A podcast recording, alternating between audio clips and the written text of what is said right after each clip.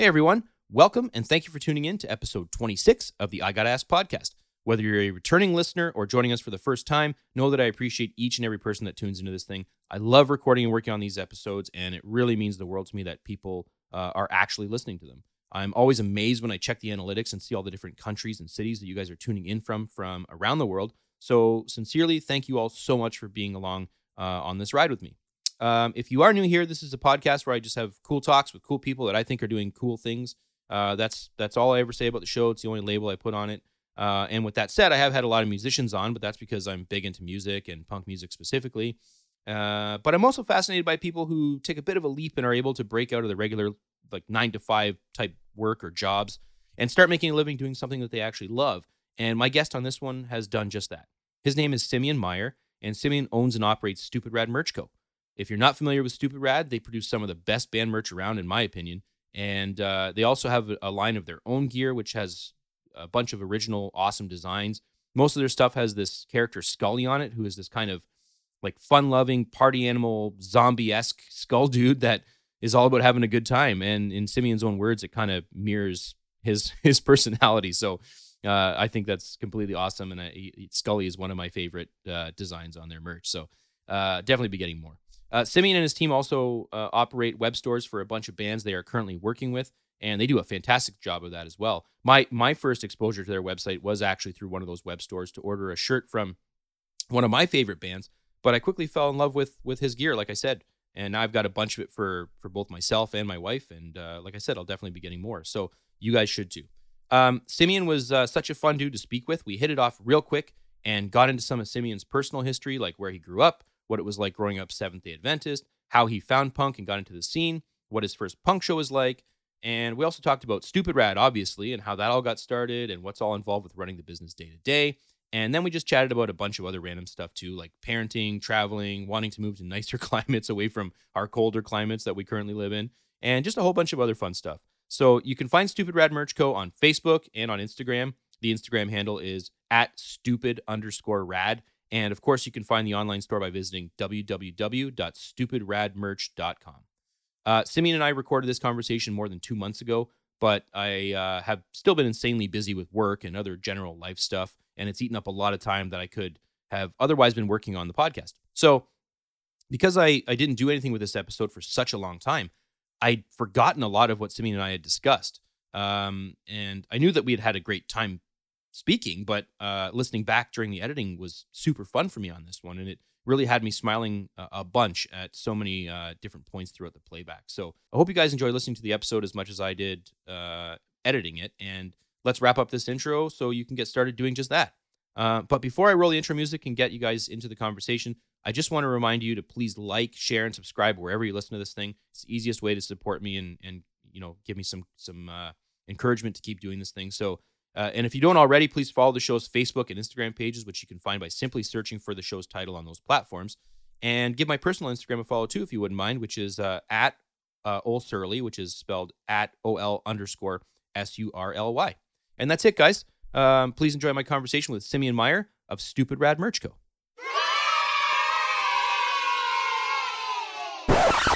Hey, what's up, everybody? Uh, this is Simeon Meyer with Stupid Rad Merchandise Company. Uh, you're listening to I Gotta Ask podcast. Um, thanks for listening.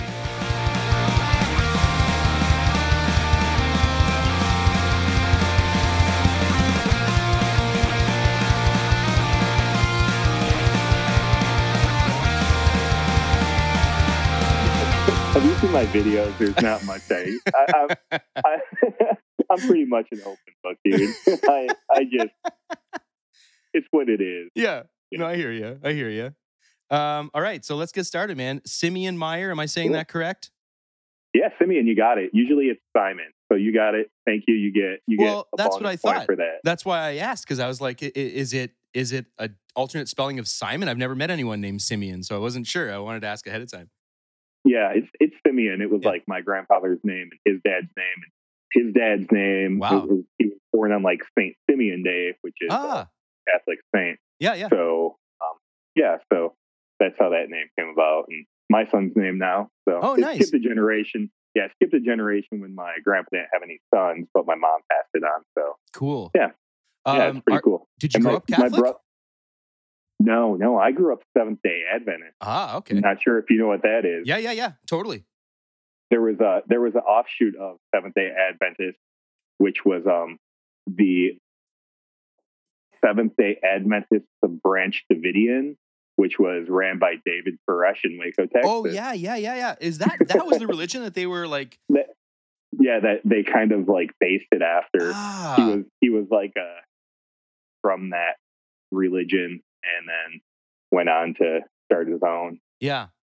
I uh, my old lady worked with a girl that was Seventh Day Adventist, and it was like, and we loved her. Her name was Ruth Ann. She was a great, she was a great girl, but she had Sounds like these- an SDA name. Yeah, but there was all these crazy rules. Like she couldn't come out with us on like I forget what day it was, Sunday or something like that. She couldn't come out with us. Friday, Friday sunset to Saturday sunset. There we go. Sabbath. Yep. Yeah. Yeah. It, it has a lot of like the the um like Jewish religion um beliefs Oh, really? and like new Christian beliefs. Yeah, like we followed the Old Testament and the New Testament.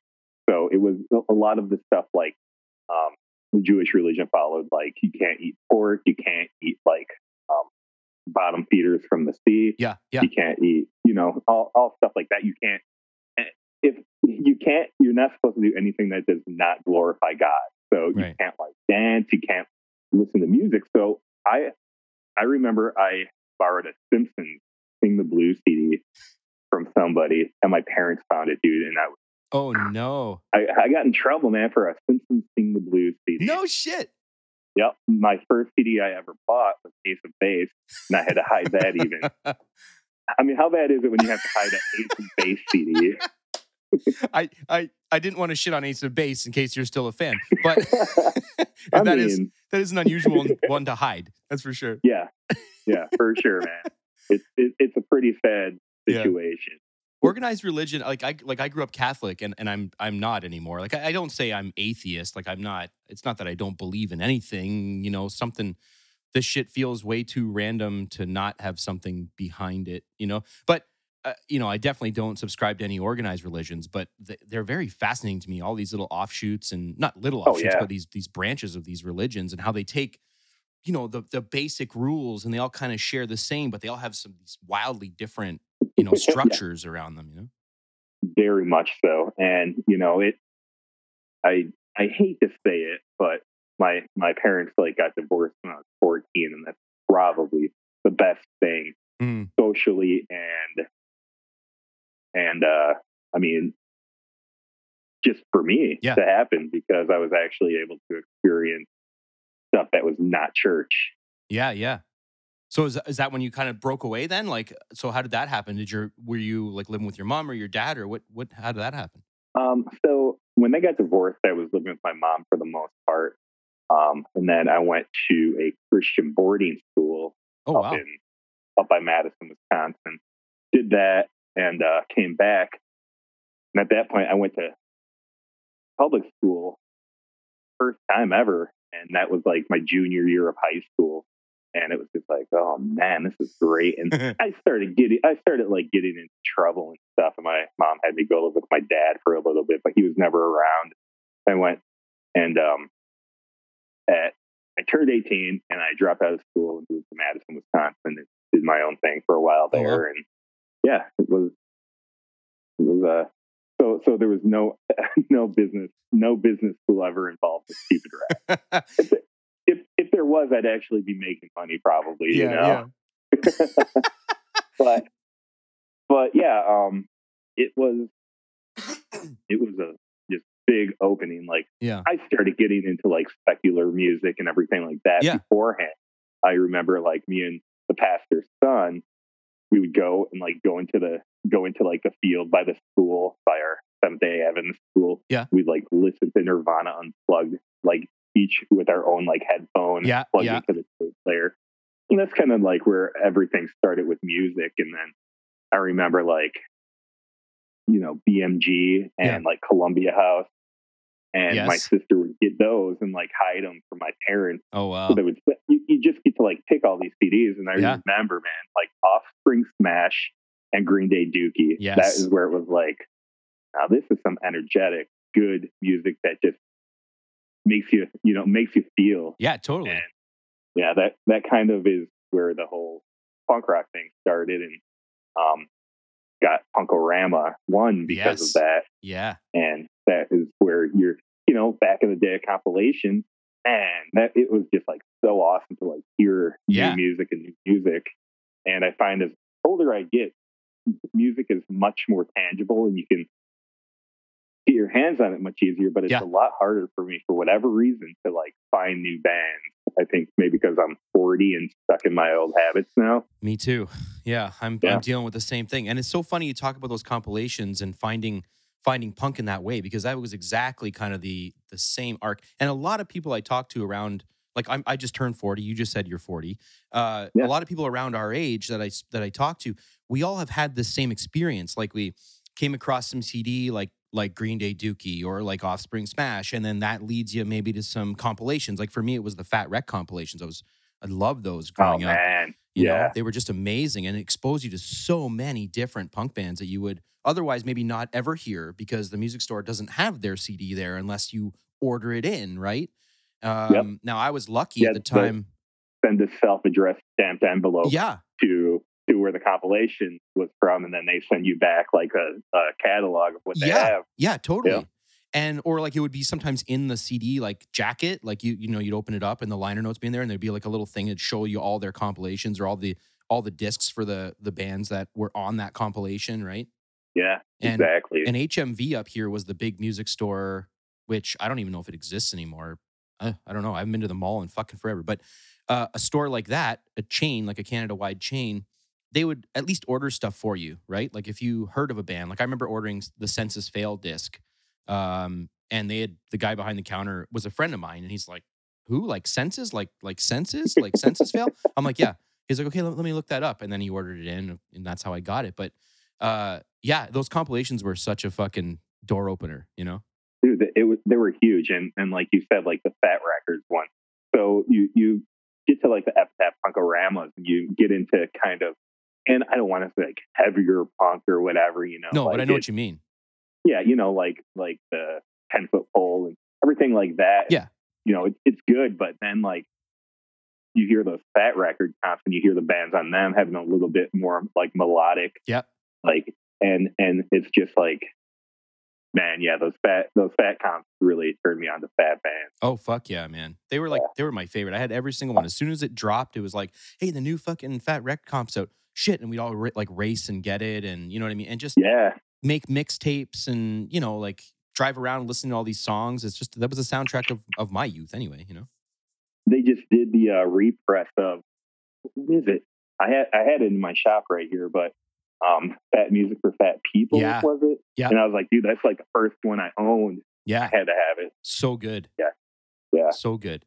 Hey, before we get uh, too far in, I'm gonna forget if I don't tell you. I was talking to Mike Kincella today, just uh, over over uh, DM on Instagram, and he wanted me to tell you that he misses you. That was the that was the message Oh, he had for you. That's awesome. yeah, dude, he's such a good dude. awesome, dude. Such a good awesome dude. guy, Him and him and Polly. I mean, I've been like uh I've had Mike on the on the podcast. We've we've talked, but uh Polly, we we've not gotten a chance to do that yet. But she and I have been DMing for a long time, like since the the newest Bomb Pops record dropped.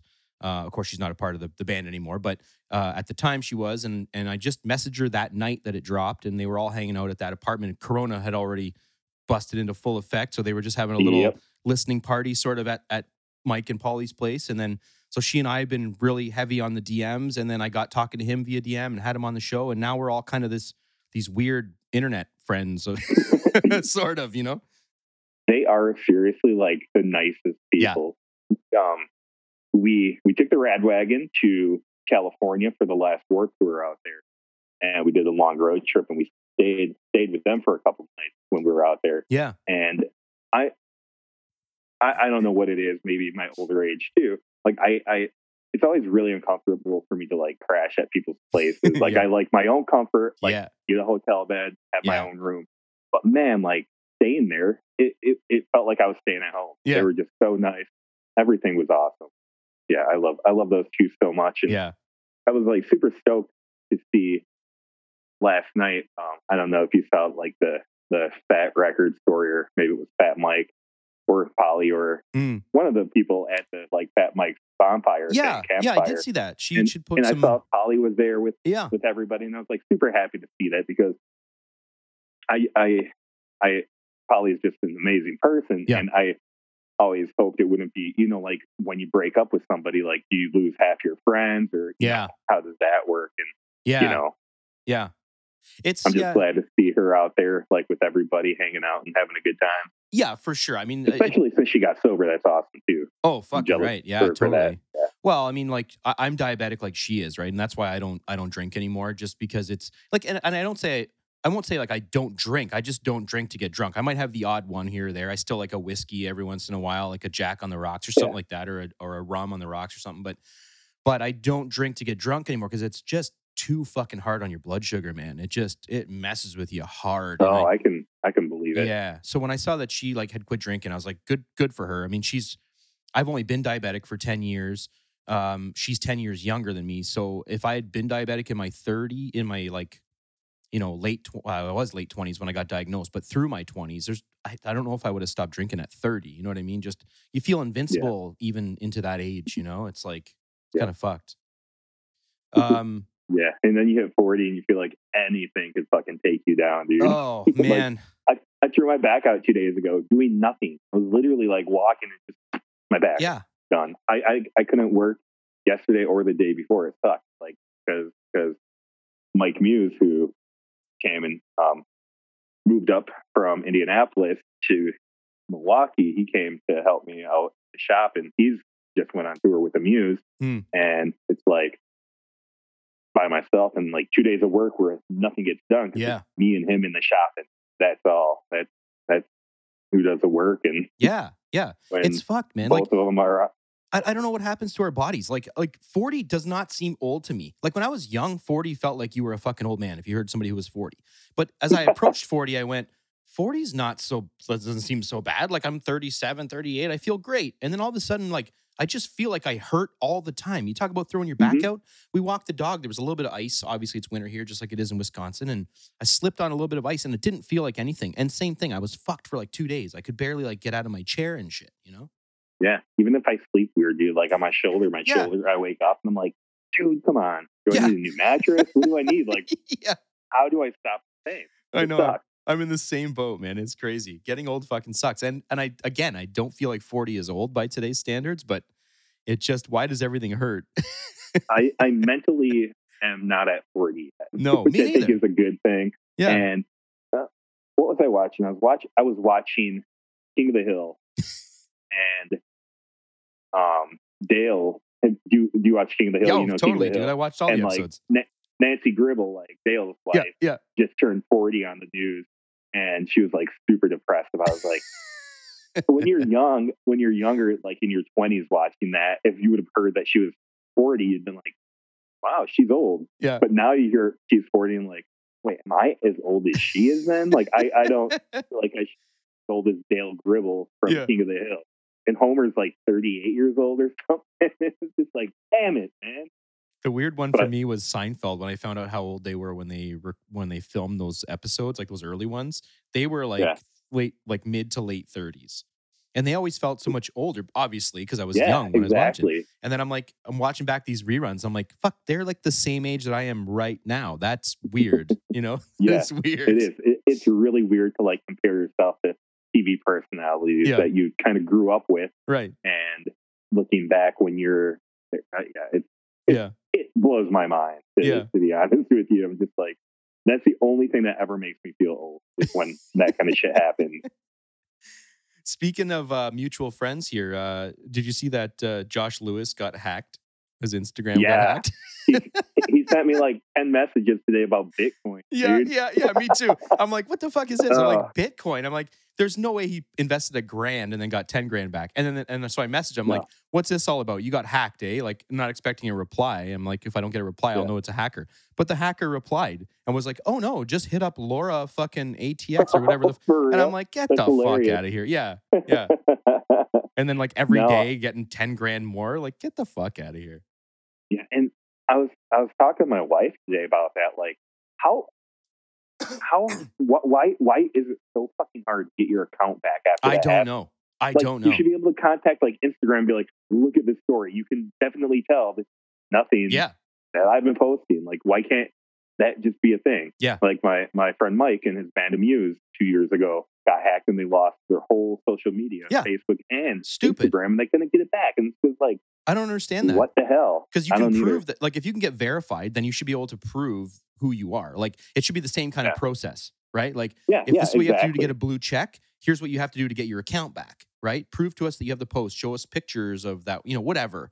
And Yeah. but you're right, it's impossible to get back. And I'm I'm ho- like I don't think I have, have enough juice to ever get hacked, but if I do, I'm going to be really pissed because like your Instagram's almost like a little photo album. You know what I mean? It's it's Mhm. got memories that maybe you've lost on your on your devices over the years, but they always live on that server on your page, right? Yeah. So it's like exactly. I don't want to lose my account ever. I don't know how you prevent that. Is that's what I want to know. How do you prevent getting hacked? Do you just change your fucking password all the time, or like how does that work? I've I've gotten my Facebook ad AdWords, not AdWords, whatever, like their their ad space or Yeah. whatever hacked into, Oh, really? and some dude ran like seven hundred dollars worth of ads on my PayPal account from Yeah. my thing, and and they reversed it. Like Yeah. PayPal did it. Like PayPal was really good with that stuff. Yeah. and I I had it's always my PayPal has gotten like hacked into, and it Really? sucks. But they they've they've always been really good at getting the money back to me like right now. Yeah. PayPal is like it is a really good service. And back in the day, I didn't even trust PayPal back in the day. I remember getting an eBay account.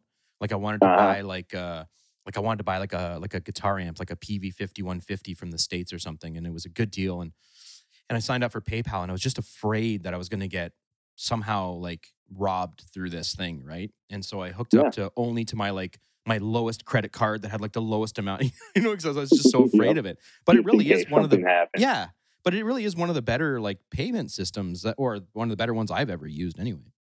I, I do all my invoicing and I, I if it was not for PayPal, like Stupid Rad would not be where it is today. Like they they're the only company that I've ever been able to get a loan through for anything. Hmm. Like they do these working capital loans where you can it just deducts it from every transaction of yours.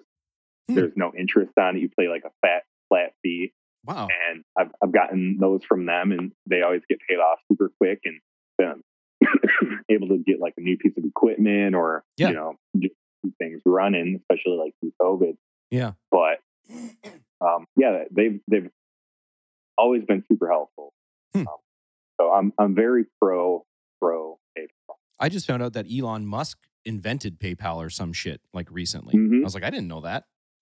Yeah, Of yeah, course, he, was of course he did. of course he did. Right? Why wouldn't he have? He's making dick shaped rockets and fucking paying people over the internet. yes, Um, dick shaped rocket. speaking of COVID, you brought COVID up there for a second. How have you been through COVID? Have you guys managed to to stay healthy through the whole thing, or have you guys caught it, or how's it been? I have not gotten COVID. I knock on Yeah, something that's wood around. I know. here, I'm doing the same thing just now. It is. Um, so we, me and my family were like super, super safe. You know, um, especially the beginning of it. Yeah. And then you know we got vaccinated. We got the booster and everything. And you know you kind of let your guard down and whatever. We Mhm. went. We went out to Colorado for for like five days after Christmas, Mm. like in between Christmas and New Year's. And we got back, and my daughter got sick on like New Year's day after New Year's Day, Mm. and then she tested positive for COVID, Mm. and then my son tested positive for COVID.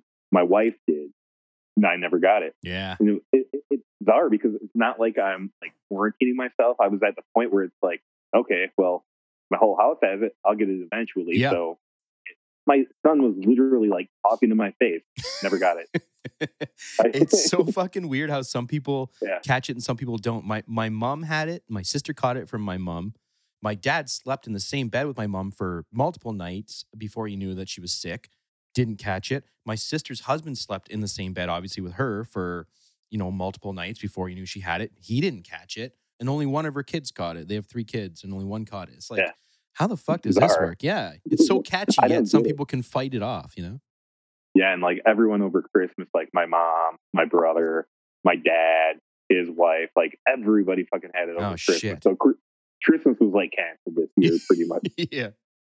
And uh, yeah, it was it was a mess, but Yeah. Did you see? Uh, we're, we're we're all back and healthy now, so that's good. oh, totally. Yeah. And and kids, like the nice thing about kids is it doesn't really like it doesn't hit them as hard as it does some adults. You know what I mean? And even now with Omicron, like it's it's pretty mild, thank God. And like it's very Mhm. the most contagious one so far, but it's pretty mild if you do get it. Apparently, for most people, which is lucky. Knock on wood, because if it had been uh, this contagious and as you know, let's say deadly. I won't say deadly, but like as like makes you as sick as the as the OG variant. You know what I mean? Like Mhm. could have been bad news, but luckily Yeah, it's not it- so bad. Did- Yeah, Did, you see uh, when Fat Mike caught it and then he posted that picture of himself from the oh, I love from the video. yeah from the I love Yeah. you more than I hate me video. Like thinking Yeah. it was, yeah. Like, man, you guys know Fat Mike, but you didn't see that video. Yeah. What's up with Yeah. that? Yeah, And I'm like, Yeah, you can totally hilarious. tell that he's not. That's not a real skin tone. He looked fucking green. Like nobody Yeah, looks like that in real life. exactly. oh, I love people out there. Oh, the internet. It's just God. I, yeah, the internet, dude. I hate the internet more than anything. I was I was off I was off Facebook since like August, and I just jumped on it last week again to Yeah. try to push some new stupid rad stuff, of course, Yeah. because you gotta have social media. for Yeah. that.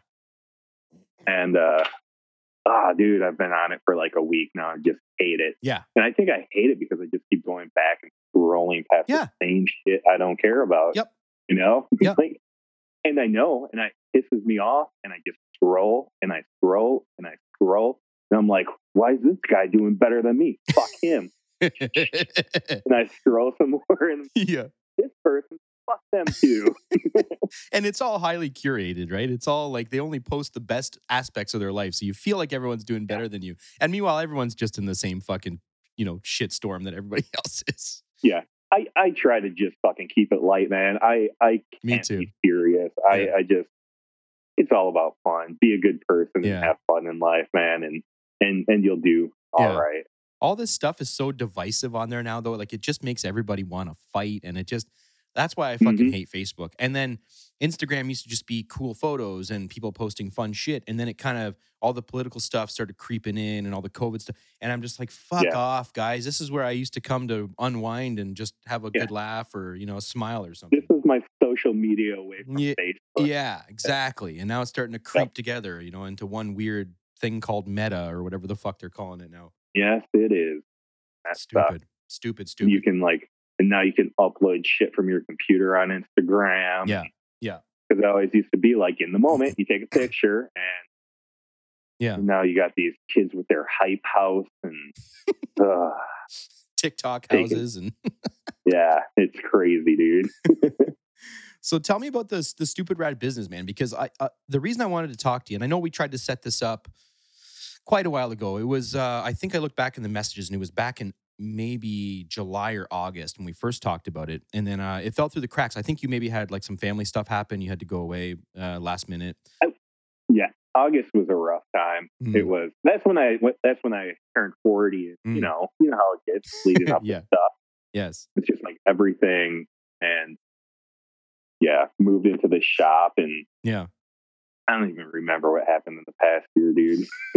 Everything's a blur. The last three years are just a blur. it really is. Even though we haven't been doing much and kind of staying home. Well, I mean, you've been a little bit busy, but but for a guy like me that just goes to work and comes home and does like kind of shit like this and whatever, it just all becomes a blur. The last all the whole COVID years. You know what I mean? Yeah, it does.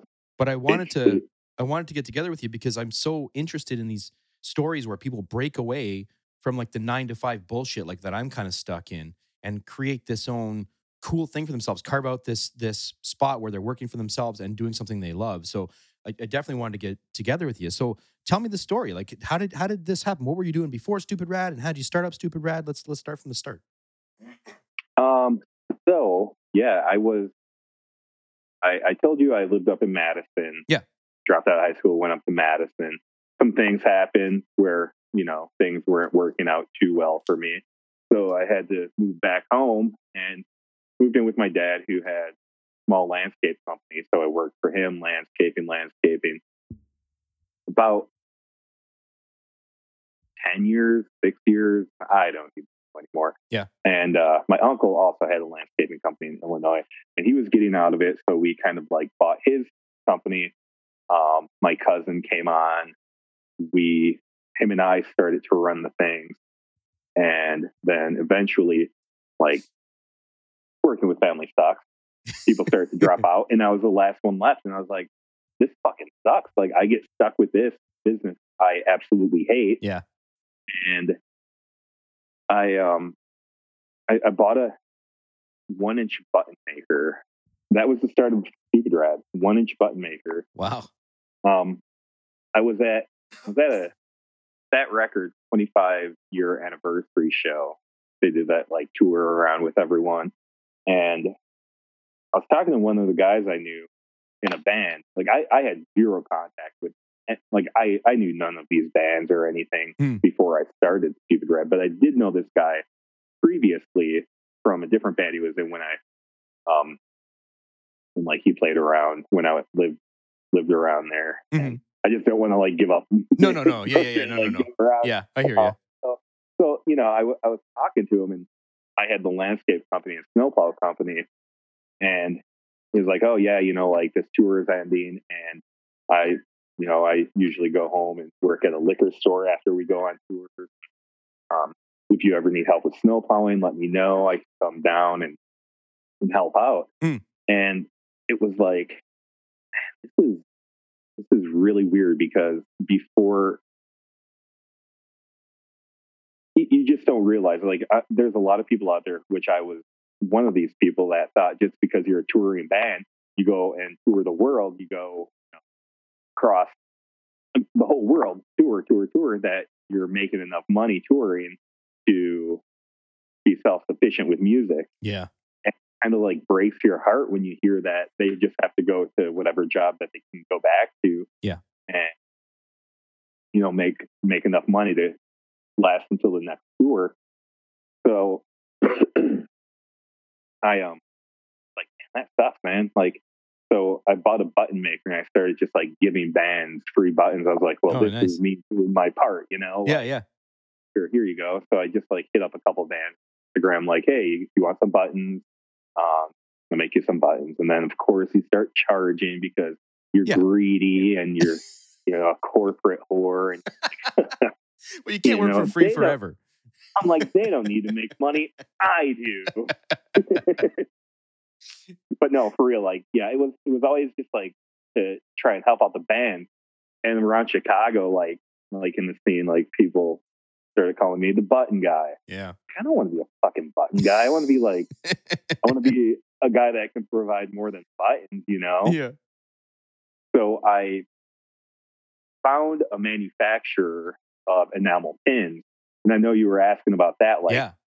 we don't do enamel pins with the belt buckles or anything in right. house. I found, I went through about five different manufacturers until I found like a good fit for Stupid Rad that Right. that I could work with really well. So I hooked up with them and started getting pins and patches made. So I started being the pin and patch and button guy, I guess. and it kind of just like grew from there. And I never really had to push hard to do it. I think that when people can see that your heart's in it and that you're doing it for like good reason, Yep. they kind of want to work with you. And I worked with some different artists too, not just bands. Hmm. And um, because I had the contact for the enamel pins. So the website pretty much started because it's like, oh, you know what? I will pay for these pins for you. You can sell them, make your money. If I can have, you know, 25 pins, I could put on a website and then sell them and then, you know, make my money that way. So I'm not Mhm. actually making money from you. I'm helping you make money and just making, you know, my money back through selling your stuff Sure. which was really cool. And so I was doing that a bunch.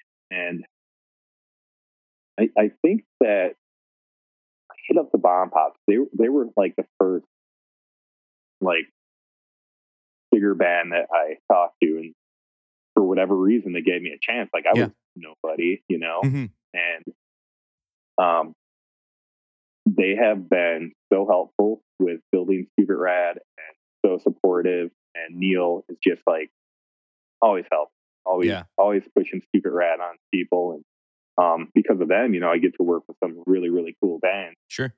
And, and that's kind of how it started. Um, we were subbing out all our screen printing Mm. and we only started screen printing in house last year, Oh, really? um, through COVID. Yeah. So, oh, shit. yeah, we, we never, I never touched screen printing in my whole life, man. Wow. Yeah. So anyway, so yeah, six years ago I shut down the landscape company. Let's go back there and then Yeah. zoom back here because I hated it. And um, I, I never, I never finished the story about the landscape. Yeah, company. yeah. So yeah, I was making buttons. I was like, oh shit, man, I'm gonna make all my money and my wealth with uh with these buttons. So I'm gonna fucking press these things 24 hours a day yeah. and make 20 bucks. Jesus. You know. Um. So that was. I just totally blanked, man. Well, that's right. You were saying you shut down the, shut the I'm- landscape business down to make buttons. Oh yeah, so screen printing came into, Yeah. into action finally. Um, I, I looked one day at how much I was paying somebody to screen print. Man, that's a lot of money. Yeah. way more money than I make. Like, why why am I not doing this in house? You Yeah, know? yeah. And and Mike Muse, you know Mike Muse? You know that dude? I, I know the He's- band, but I don't know. I don't know any of the guys. he's he's really good dude. He's always been super supportive of Stupid Mm. Rad. They always like force Stupid Rad on tour and stuff. Yeah, yeah. And he's he he was living in Indianapolis, which is about three, four hours away from here. And he was moving up to Milwaukee, which I live like immediately in between Milwaukee and Chicago, about Okay. 40 minutes from each one. Oh, okay. And uh, I told him, I was like, well, hey, um, you don't have a job up in Milwaukee. If I can make it work to you get screen printing equipment, do you want to start, you know, screen printing with Stupid Rad? Like we can add that on and we can screen print and do stuff. I luckily got a PayPal working capital loan and bought the equipment. And we YouTubed and YouTubed and went through so many garments trying to figure it out, man. But We did it. And we finally made it work. Like I I don't know. This is probably just an audio podcast, it is. right? Yeah, yeah, yeah. But but I mean like this all this stuff other than one press, Right. that was that was my basement, man. I, I just moved in here from my basement in June. Holy cow. Yeah. So it, everything, I, I think screen printing and learning screen printing during COVID is what really helped Super Rad the most and Yeah. be able to like actually like last through COVID Yeah. um, because people are still getting shirts made and everything like that. Mm-hmm. Mm-hmm. for I, I never understand how Super Rad has gotten to the point where it is because I, I I've never really had to advertise. I, I'll throw advertisements out there here and there. Yeah. Like in New Noise magazine, I had one because they reached out and were like, "Hey, do you want to do a trade for paying for advertising?" Yeah. Yeah. Like, sure, why the hell not? You know, Yeah. like, absolutely. but it it never it just was like a snowball and it kept Yeah. rolling and rolling and rolling and it's kind of to that point where it's like well what next you know Yeah. like i if my responsibilities at stupid rad have gotten so many Yeah. like i i my brain just Yeah. sometimes just melts and i have to like go lay in bed for a week because I can because imagine. it yeah you know like because it's not just making some band merch for touring bands Yeah. making band merch for touring bands but running their web stores making sure that their stuff is in inventory yeah. printing it shipping it out dealing Well, with customers Plus your own and stuff then- too, though. And then yeah exactly then we got our own stuff Yeah. which through covid we weren't doing too much with and we're trying to start to push it again now Yeah. but yeah, we have to figure that all out. Um, I do not do the art. My my friend Matthew Ryan Sharp does, Okay. and he he um he was a graphic design artist at this punk rock brewery in Illinois um, called 350 Brewing when it was used to be cool. And uh, I always like this stuff, and I hit him up, and I was like, "Hey, man!" Like at that point, Stupid Rad was Stupid Fucking Buttons. That was the name of the company. Stupid Fucking Buttons. Um, and hit him up, and I just kind of like wanted to rebrand it, and like I just want this like skull dude that wants to party and have fun. I don't want a scary skull. I just Mhm. want you know like Mhm. something that embodies my life of just wanting to always Yeah. live life. Good You times. know? Um, so he has been our our artist um, on all things Super Rad branded merch, which has been awesome. Um, we're going to be making a push this year, and but yeah, like I don't know if you saw, we're switching out all our hoodie things for Yeah. for rad stuff, and because it's not just about printing the hoodies and shipping them, it's like, well, what can we do to these to like set them apart from other companies, from what other people are doing, you know? Yeah. and it's constantly just like going around in my brain like what can i do next what can i do next what can i do more and it is very overwhelming Yeah, I believe it. Yeah. because the- i'll get to work and oh go ahead No, I was just gonna say, like your branding. Like I've not seen another merch company. That's what kind of attracted me to Stupid Rad Merch. I mean, I've seen a lot of these merch companies around, but I don't see a lot of them have the same kind of branding and and producing a lot of their own garments with their with their artwork on it and promoting themselves in that way. And I, I've if they have, I've definitely not seen it take off as much as the Stupid Rad Merch stuff. And I think it's totally because just like you're like you said, like you're Scully, like your your your branding in that way and what it embodies and how cool it is and how fun it is. I think people really it really resonates with a lot of people, especially in our you know quote unquote punk community, right? It's it's just a fun Yeah. thing to have. A stupid rad merch shirt is just as good as a band T-shirt, you know? and and it makes it feel just like a community you know Yeah. like you see somebody out there with a super rad shirt and you're like that's fucking super rad that's Yeah. awesome Yeah. you know like you see somebody out there with I don't want to say companies names No, but you I know, know what you see mean.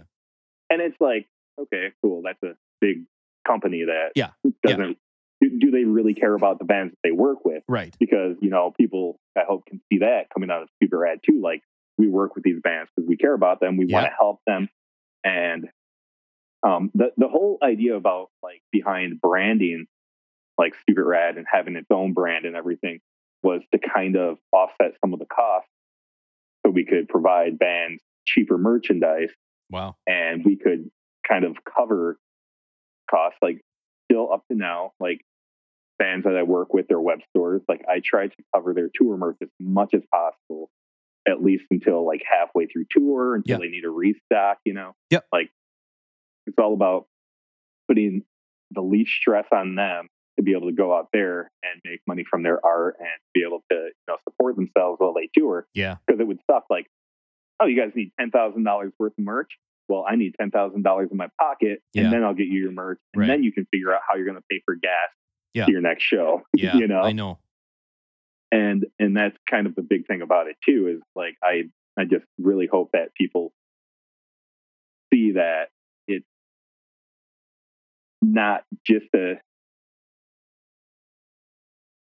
greedy corporation trying to make money because Yeah. I mean I'm just as broke as ever so Well, and that's always the the struggle. Like, so uh, sorry, I missed that now. So, how many years have you been doing Stupid Rad? About six years now in total. um five years Five years. Yeah, For like as a full time gig.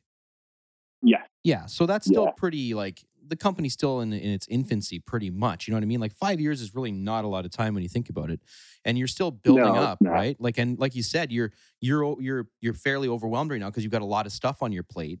But hopefully that will lead to more sales, more uh relationships with with other bands maybe like some bigger bands and you know you can keep growing it and maybe in another five years Mhm. we- you and i will be having another, another conversation if this fucking thing's still going and you'll be twice the size of the company you'll need twice the size of a space you know what i mean? Um yeah exactly. but i think you've done a really good job so far. You were talking about like caring about the bands. That shows like that goes un, that's unsaid because you po- when you post stuff on your instagram like you can really tell that you actually care about the clients you're working with you know what i mean? You're not Mhm. just another like of course you're a business you have to make your money but at the same time you can feel that you have a deep relationship with all these bands that you work with and that was going to be one of my questions like how did you like did this just happen like sort of organically like meeting all these different bands and and starting to work with them or did they approach you? Did you approach them? How did that work? Um, so it was initially like with the buttons, I would reach out to bands and do that whole where it was, you know, I'll get enamel pins made if I could sell some. So kind of started making friends like that and being able to have them tell other people Yeah. them. And that's when I hit the bomb pops up. But like I said before, like bomb pops have been like super, super like big part of Stupid Rad Mm. because they talked to Bad Cop Bad Cop about Stupid Rad and told them what we were doing and like how much we cared about seeing and trying to help out the band. Yeah. On tour. So I went one one of my one of my things is like I always had these like super rad air fresheners and I'd give them to touring bands because I'm like, you're riding in a van, Yeah. smelly as shit. Like here, have some air fresheners, Yeah. you know? Yeah. And I I saw Bad Cop Bad Cop in Chicago and I gave them some air fresheners like here, here you go. Hit me up if you ever need anything, whatever, you know, like I I, I I'm not a pressure I, I don't pressure people. Like I am not a person to pressure you into doing anything that you don't want to do. Yeah. Like I'm not a salesperson. I'm just a person that wants to help. If you want my help, you can take it. If not, then that's Yeah. cool, man. Yeah. There's there's a million other merch companies out there that can help you. I get it. Yeah. Um, so I give them that, and they're like, "Oh, you know what? Like, yeah, we we've heard a lot about you from the Bomb Pops, and you know, we'd love to talk." Yeah. And that's kind of how everything has come come to be with with Stupid Rad bands. Um, Make War. I remember I saw Make War in Milwaukee. They were on tour with Lillingtons, Hmm. and they stopped in Milwaukee on a Lillingtons' off night, and they played to a on a Tuesday night, I think, to a room of you know like maybe ten people, Yeah. and I never I never seen them and I never heard them before, and god damn, they blew me away, man. I was like, Yeah. they're playing with this many people, and I started really like following them, like just loving them and how much they care about their music, and you can tell it shows with with them playing. Yeah, totally. And and Jose was just like, he's like, I love what you're doing, and you know, I could see it that you're really passionate about you know being helpful, and that you know it. I, I think that it just shows that being the person that you are can go further than being a salesperson Totally. at some point. You Yeah. know, 100%. um, I yeah, hate salesmen, so- man. I'm not a salesman either. And like, That's- I hate fuck. them so much. I, oh I- God, they're the worst. I feel like whenever, like, you know, anytime I've bought a car or any, like, I'm the kind of person that does all of my research before I buy anything. You know what I mean? I want to know everything about the product that I'm about to buy. And so when I go to somewhere and some fucking salesman tries to talk me into something, it's like, dude, I'm probably already going to buy this. And by the way, I know fucking more than you do about this thing. So try, stop being the cheesy guy and just take my money when it's time. You know what I mean? I hate that Yeah. sales pitch bullshit and and telling me things that I know aren't true. And it's like, just fuck off. You know? Yeah, exactly, exactly, man. And you know, I'll, I'll reach out to I'll reach out to bands that want to work with, and um, there's there's a couple that I'm working on right now. Um, two bands I'm trying to bring on the Stupid Rad in 2022, but I'm not pushing them. You No, know, I'm no. like, hey, here's what we can do. Like, if you want to do it, that'd be awesome. Um, if not, that's cool too. Mm. But I, I really don't want to put too much more on my plate because I don't. I want to be able to offer them what they deserve out of somebody trying to help them. Yeah. I don't want to be overwhelmed and be like, I'm sorry, I can't do this stuff for you now because I got all this stuff to do for other people. Right. Um, so I'm, um, you know, kind of just working on it, but not pushing. So Yeah. it kind of like eases into it, and it, it all works out eventually, anyways. Yeah. So No, totally, totally, totally. We're uh, we're coming up almost to the uh, the one hour mark. Believe it or not, we've been talking that long. already. Wow. Yeah. Yeah, we're it does go fast, man. uh, Ten minutes from the one hour mark. So I want to get into some like some of the more personal stuff. We we talked about your your early life and how you grew up and kind of how you got into punk, but um, you've like, do you play any instruments? First of all, I, th- I thought I saw some pictures of guitars on your on your Instagram. Do you do you play still? I um, not really No. much.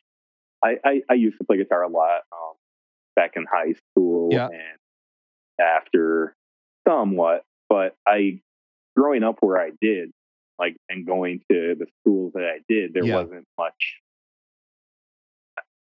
It it's one of those things where it seems that if you don't have anybody to help push you with it, you kind Yeah. of just stop. You know what I mean? Yeah. Like you want to be in a band, but you can't find anybody that wants to play the music you do. Yeah. So you start and you go to this dude's house and play like Metallica covers, and you're just like, "Fuck, this is stupid." This Yeah. isn't what I like. You know. yeah, totally. Um, so it kind of like falls off and Yeah. you you get back into it here and there but it never i never got back into it like yeah, in a serious crazy. way. Yeah. i still i still have a guitar i have one in my office and i'll Oh, nice. strum here and there but it at this point i decided that i i had to start a merch company if i wanted to have any if i wanted my foot in like the door for Yeah. the music whatever scene you yeah, know yeah. it's not going to be it's not going to be through music Right. but i want to like do my part for it Yeah. i'm you know passionate about it Yeah. so yeah, totally.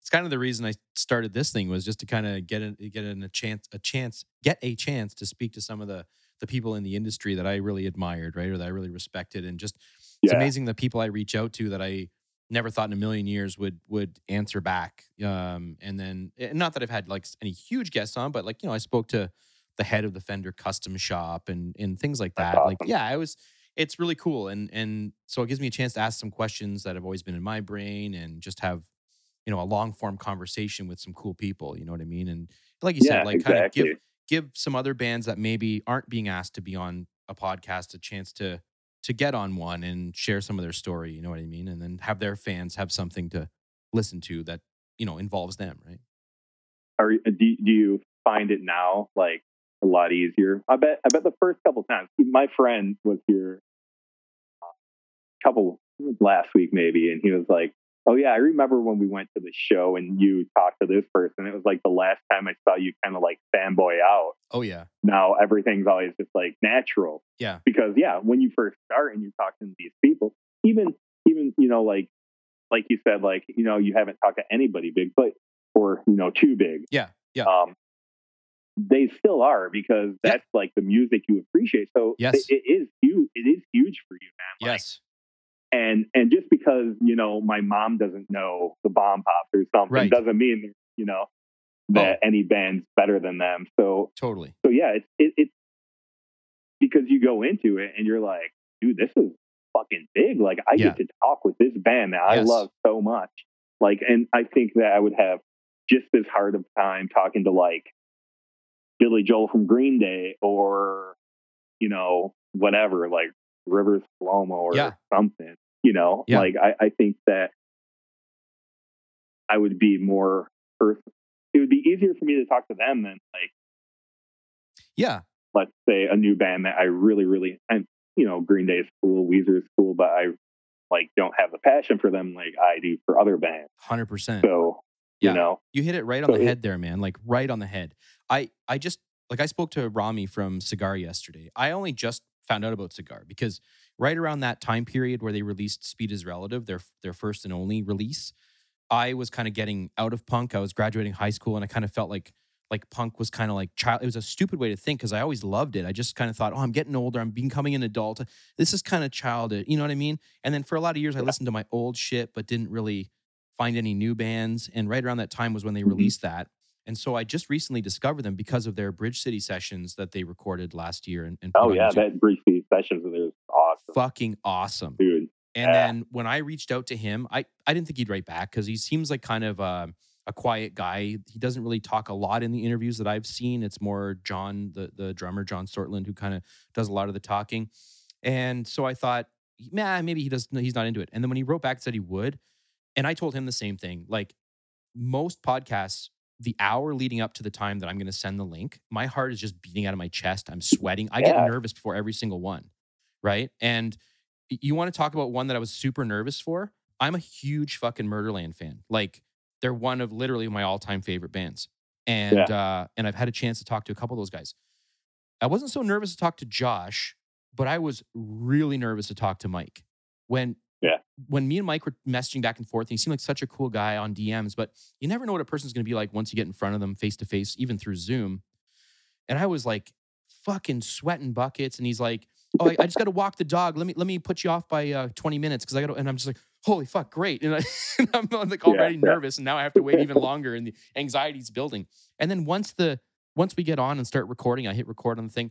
It all goes away because it becomes now I have a job to do, and I have to try and be articulate and be poignant and listen to the guest while doing everything else, running the fucking machine and making sure nothing's crashing, you know, all that kind of stuff, right?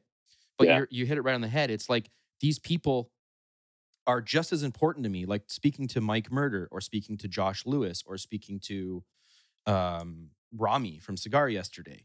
That's just as big for me as talking to, I don't know, like you said, Billie Joe or, you know, Noodles from The Offspring or whoever, right? Like Yeah. it's it's just as nerve wracking. So yeah, it, it doesn't get easier, by the way. I've been nervous every single one, even for years. Like when you're like, hey, can we get together now? I'm like, holy shit, I gotta hurry up. And I was like super nervous about it. But now it's it's cool. Yeah, and that's it, man. Like it, even still. So one of the bands I've been talking to about a new new store was in Chicago, and I get so nervous to the point I didn't even go. I didn't go to the show, and I should have went there, and I should have talked to them, but I get nervous, dude. yeah, yeah, like, yeah, yeah. oh, what's in the what? Oh man, I got to be with my kids tonight. Yeah. I make up an excuse in my head, and then Yeah. the next day I'm like, I'm such an idiot, you Yeah. know. And it is. It's and it, it gets like so now. Like talking to the bands I talk to is you know pretty easy, but yeah, Yeah. like new bands, it's Yeah. like, well, Josh was recently on tour with Red City Radio, and uh, Yeah. and you know they were playing with Lagwagon, and they, they came. They did a couple of uh, Canadian dates, and my plan was to go to both. They played two dates near me. They played a, a, a city called Hamilton, which is about forty minutes from me, roughly. Then they played Toronto, which is like an hour. And so I was going to go to both, and I and I kind of did chicken out on the first show. I, I was like, uh, like, uh, and I was actually on call for work, so it gave me a good excuse not to go.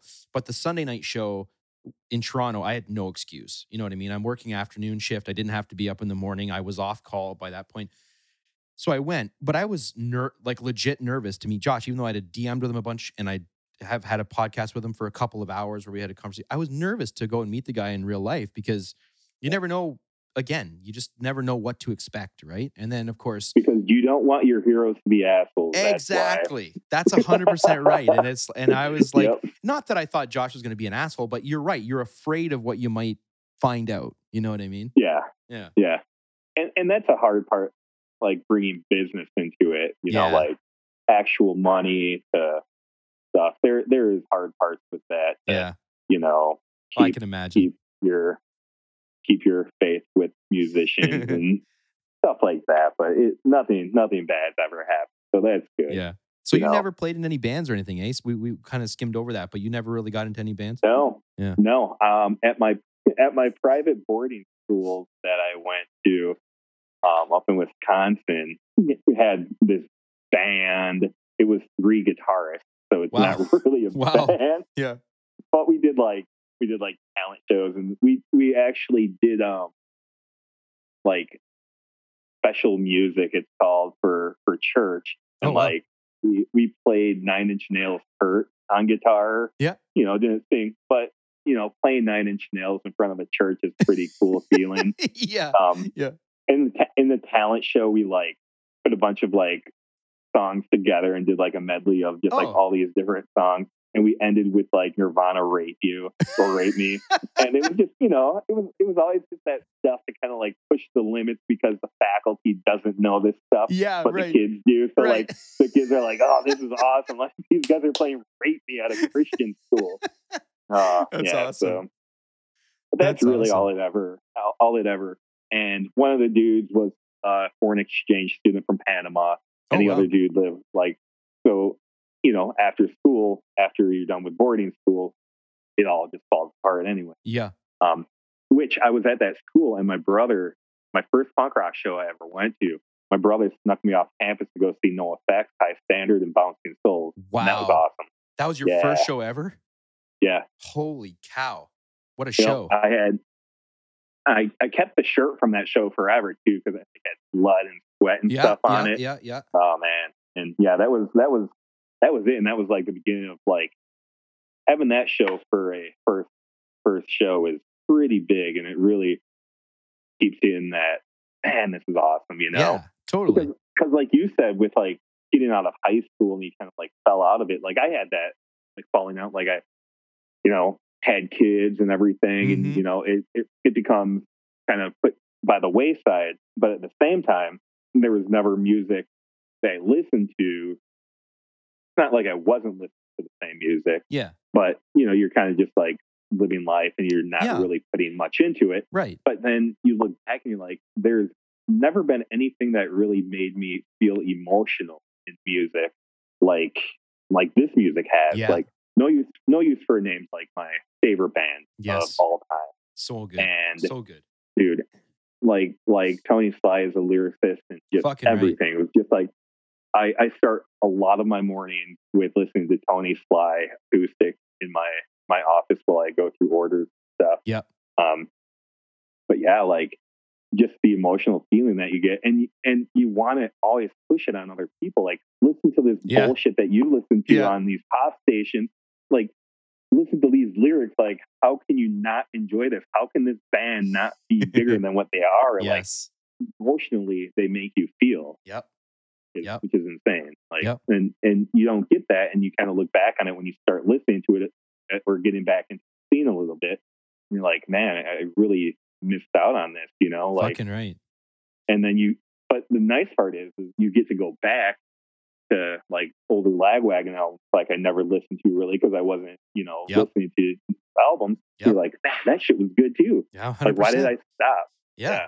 That's exactly what I'm finding. Like now that I'm, you know, now that I'm like was in, when I was in my later 30s, mid to late 30s, I started like really getting into punk rock again and really discovering old bands, bands that had, that I'd not heard of, or, or like bands that maybe are newer but that I've never heard of. You know what I mean? Just hmm through following like Fat Records on on Instagram and um, Epitaph and things like that, and, and finding these other bands and and I never, like I said, I never really stopped listening to punk, but I wasn't really finding any new punk bands, and Yeah, exactly. definitely discovering like old albums, like like like Cigars, Speed is Relative, which I've been like spinning like crazy the last couple weeks, um, or a month or so from when I last from when I first saw the Bridge City session.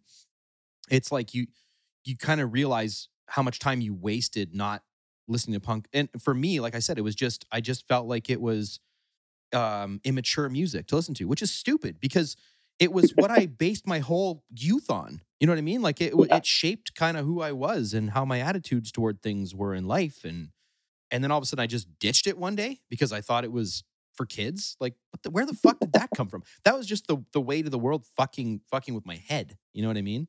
Yeah. And I think that it probably has to do too with like when you were young. I, I used to listen to a lot more angsty punk rock Yeah, me too. when. I was younger. Yep. And it was probably like that whole attitude, like, you know, fuck this. I mean, still fuck the system, but Yeah. you know, Yeah. like, um, you know, but but when you like get deeper into the music and different bands, and you find something that you can relate to, it's just huge, man Yeah. like like Off With Their Heads.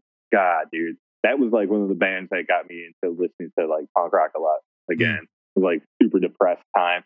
Mm. And I, I also don't get it because it's like you listen to this depressed music when you're depressed, it makes you like super more depressed, but you tell Yeah. yourself like this is what I need in my life. yeah. But shit, man, is it? you know? Well, it kind of like- resonates with what you're going through, so you know you can connect. With it. Yeah, exactly. Yeah. But I, I don't know. It, it it's a weird thing with with depressing music listening Yeah. when you're depressed, you know, Yeah. Because it, it does. It's like it has its levels of Yeah.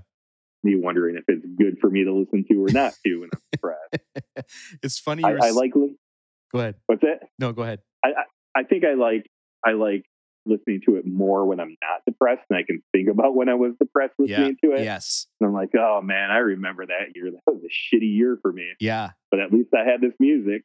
Sometimes that those like memories though like i've i've had bands where i've had to kind of stop listening to them because they were so big in a part of my life that went sideways that i can't mm-hmm. listen to it because it just reminds me so much of that time and i fucking hate that because those were like my favorite bands when i was younger but they just you know they they were part of a time in my life that i don't want to associate with ever again you know what i mean and try not to revisit but unfortunately. That is that was a big thing with No Use for a Name. I couldn't listen to him for a few years because of like shit that happened to me when I was like really big into them. Yeah. And uh, I actually was able to see them live. I, I was before I was married. I was engaged, and Hmm. like our band was like No Use for a Name, and we went to go see No Use for a Name in Milwaukee. Nice. Like met Tony Sly, and who's like the nicest dude. Gave me a shirt and like wow. wrote a bunch of stuff on it.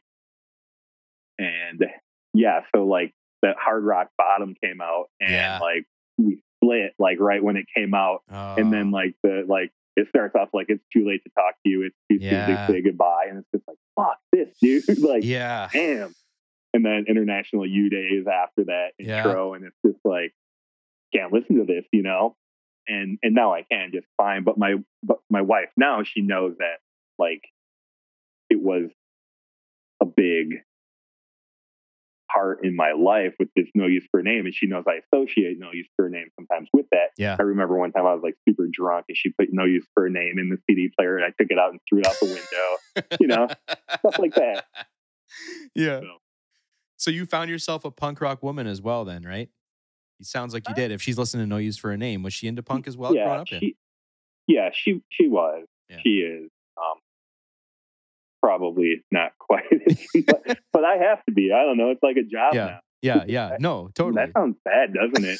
The job now. Sounds like a fucking hell of a job if you ask be. me. You know what I mean? It is. It's awesome, dude. Better than mowing lawns. Oh, Shit. totally.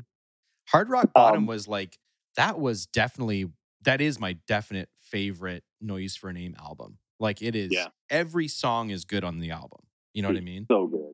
Yeah. And that intro, like that, it's too late. Like if I hear that at the wrong time, I'll like my throat will just I'll get a lump in my throat. Like you know what I mean? It's crazy. It is. If if you're having a bad day and something's happening, I remember I I think like I actually bought that CD on my grandpa's funeral day Oh, too. God. man. It was Yeah. just like ugh, Yeah. just so emotionally like Yeah.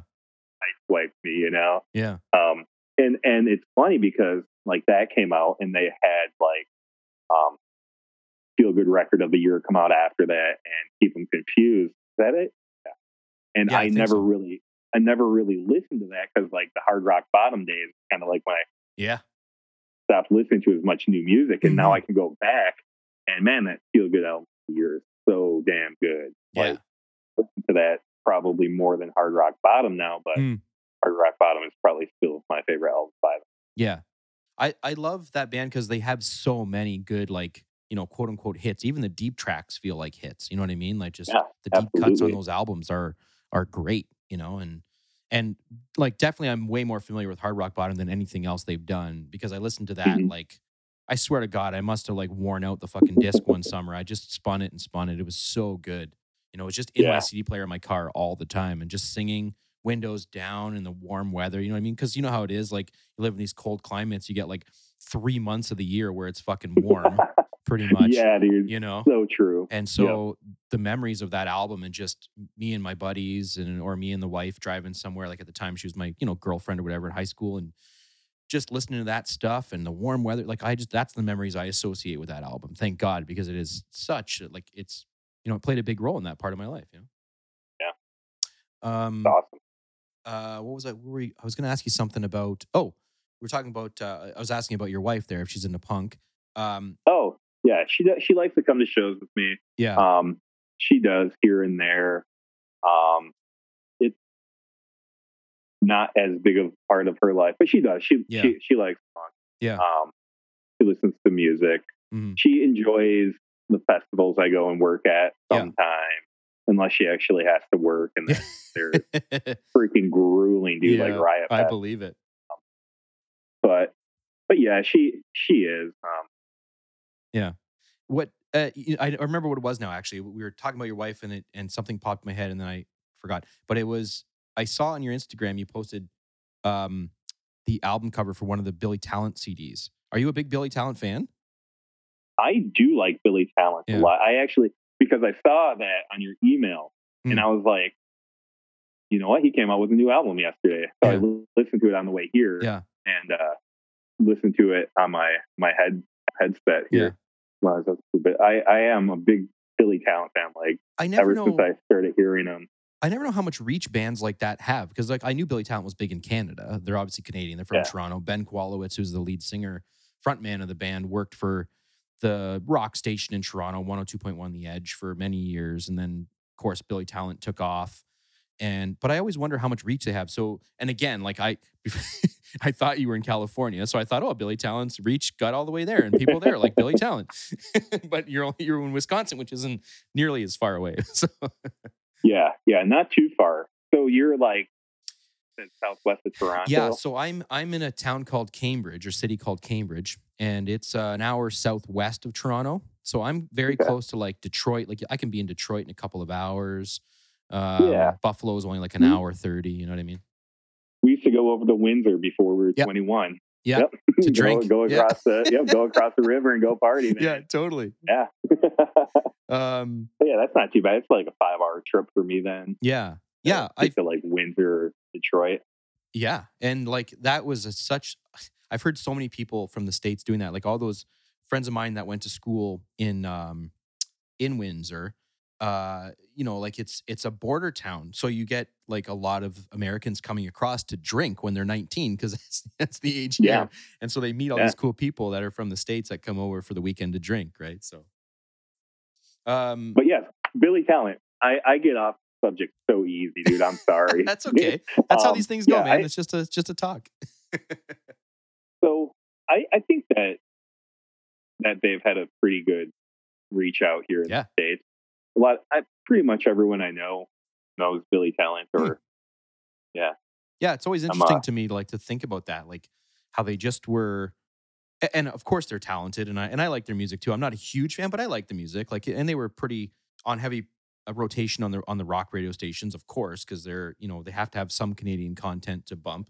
yeah, for sure. And of course, Billy Talent was very popular at the time, and still still is to this day eh, up here. So it you know it's funny to hear, but you know like a band like that getting that kind of reach is pretty still pretty impressive to me. You know what I mean? Like because yeah, busting out of Canada is difficult. You know what I mean? Like we have such a smaller population than the states. We're literally one tenth the population, and so to have a band break out like Rush, Rush always like fucks with my head how big Rush got worldwide. you know what I mean? Being an Yeah. hour from where I where I grew up and live. You know, like just weird. Yeah, it is. And it's the same thing with like, I don't know, like Milwaukee or Chicago. Like direct hit was was pretty big for a while. Yeah. I love direct hit, and them being out of Milwaukee was great, dude. Like, Yeah. you, you don't think a lot about the Milwaukee scene, and and like you're saying, for a band from Canada to break out of Canada, even be like big in the the U.S. scene Yep. it's it's because it's hard for any band, even in the U.S. scene, to get big in the U.S. scene. You know? Yeah, dude. It's fucking Like- crazy. Like when a band really takes off, it just it always messes like like why these people? You know what I mean? Why this Yeah. band over everybody else? You know? That So always, strange. I always, always, always ask myself that, man. And it, it has to be like some somebody somewhere in the right place, somebody good Yeah. at marketing or something there. And I hate thinking about that because I really, really, really, even though I'm part of it now, I hate thinking of the business aspect Yeah. of musicians and music because I hate thinking of it as a business. I like thinking of it as an art where people get to bring it to you. Like I, it's it's weird when a band is more business oriented Yeah. than like playing music oriented. Yeah. I don't yeah. know. And maybe that's how they and again, like you were saying, maybe that's how they found their fame because they were better at the business end. You know what I mean? Like, like I remember Tom Petty. Like, there's that Tom Petty documentary. I can't remember what it's called, but you know, they they talk about the early days where they went to L.A. and they, you know, kind of kicked in the doors of all the record labels and dropped off demos and stuff. You know what I mean? Like, had they Mhm. not done that, they could have just been some fucking band from Gainesville, Florida, or wherever the fuck they were from, and nobody Yeah. ever would have heard them. And look what look what that band became. Look at the amount of hits that he wrote and you know that the Heartbreakers performed with him all over the world, and to this day people still love. It just it's wild to hear that that it started from them moving to LA and just literally like knocking Yeah. you know on record label doors and saying, "Listen to this, please check us out." You know what I mean? doesn't it like make you like super sad sometimes to like see these local bands that are so good Yes. just get like no national recognition because you're like this band is so much better than so and so or so much like they have everything they need why are they not you know making this happen Yeah. or not why are they not making this happen but why aren't people making it happen for them Yep. and i think that social media is good for it but i also think it's a curse because there's so much out there now Yeah. and people just scroll. People don't read. People don't listen. People don't click. Like my whole thing is, it takes you more fucking clicks to type need under new releases than it does to click on a link and check out. Yeah. you know, like yeah. Yeah. do that, but they can write need or something like that. and um,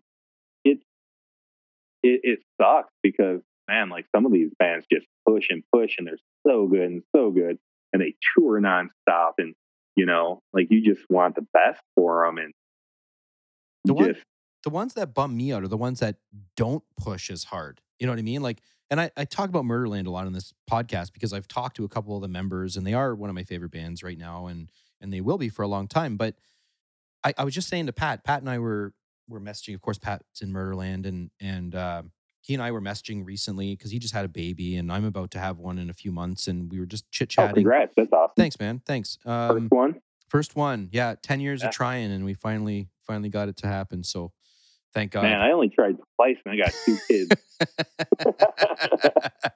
we were. It was such a fucking journey, man, and and you know, like a lot of people know this. It's not really a secret. We through our own like fertility journey, like it didn't it didn't work out for us biologically. So this Yeah. was a donated embryo, which is a huge gift from from this gentleman that that helped oh, us out. awesome. Yeah, and now like there's been th- two babies already born, and another, and ours will be the third one from his donated embryos, and so Yeah. we're going to be connected to these people and have this.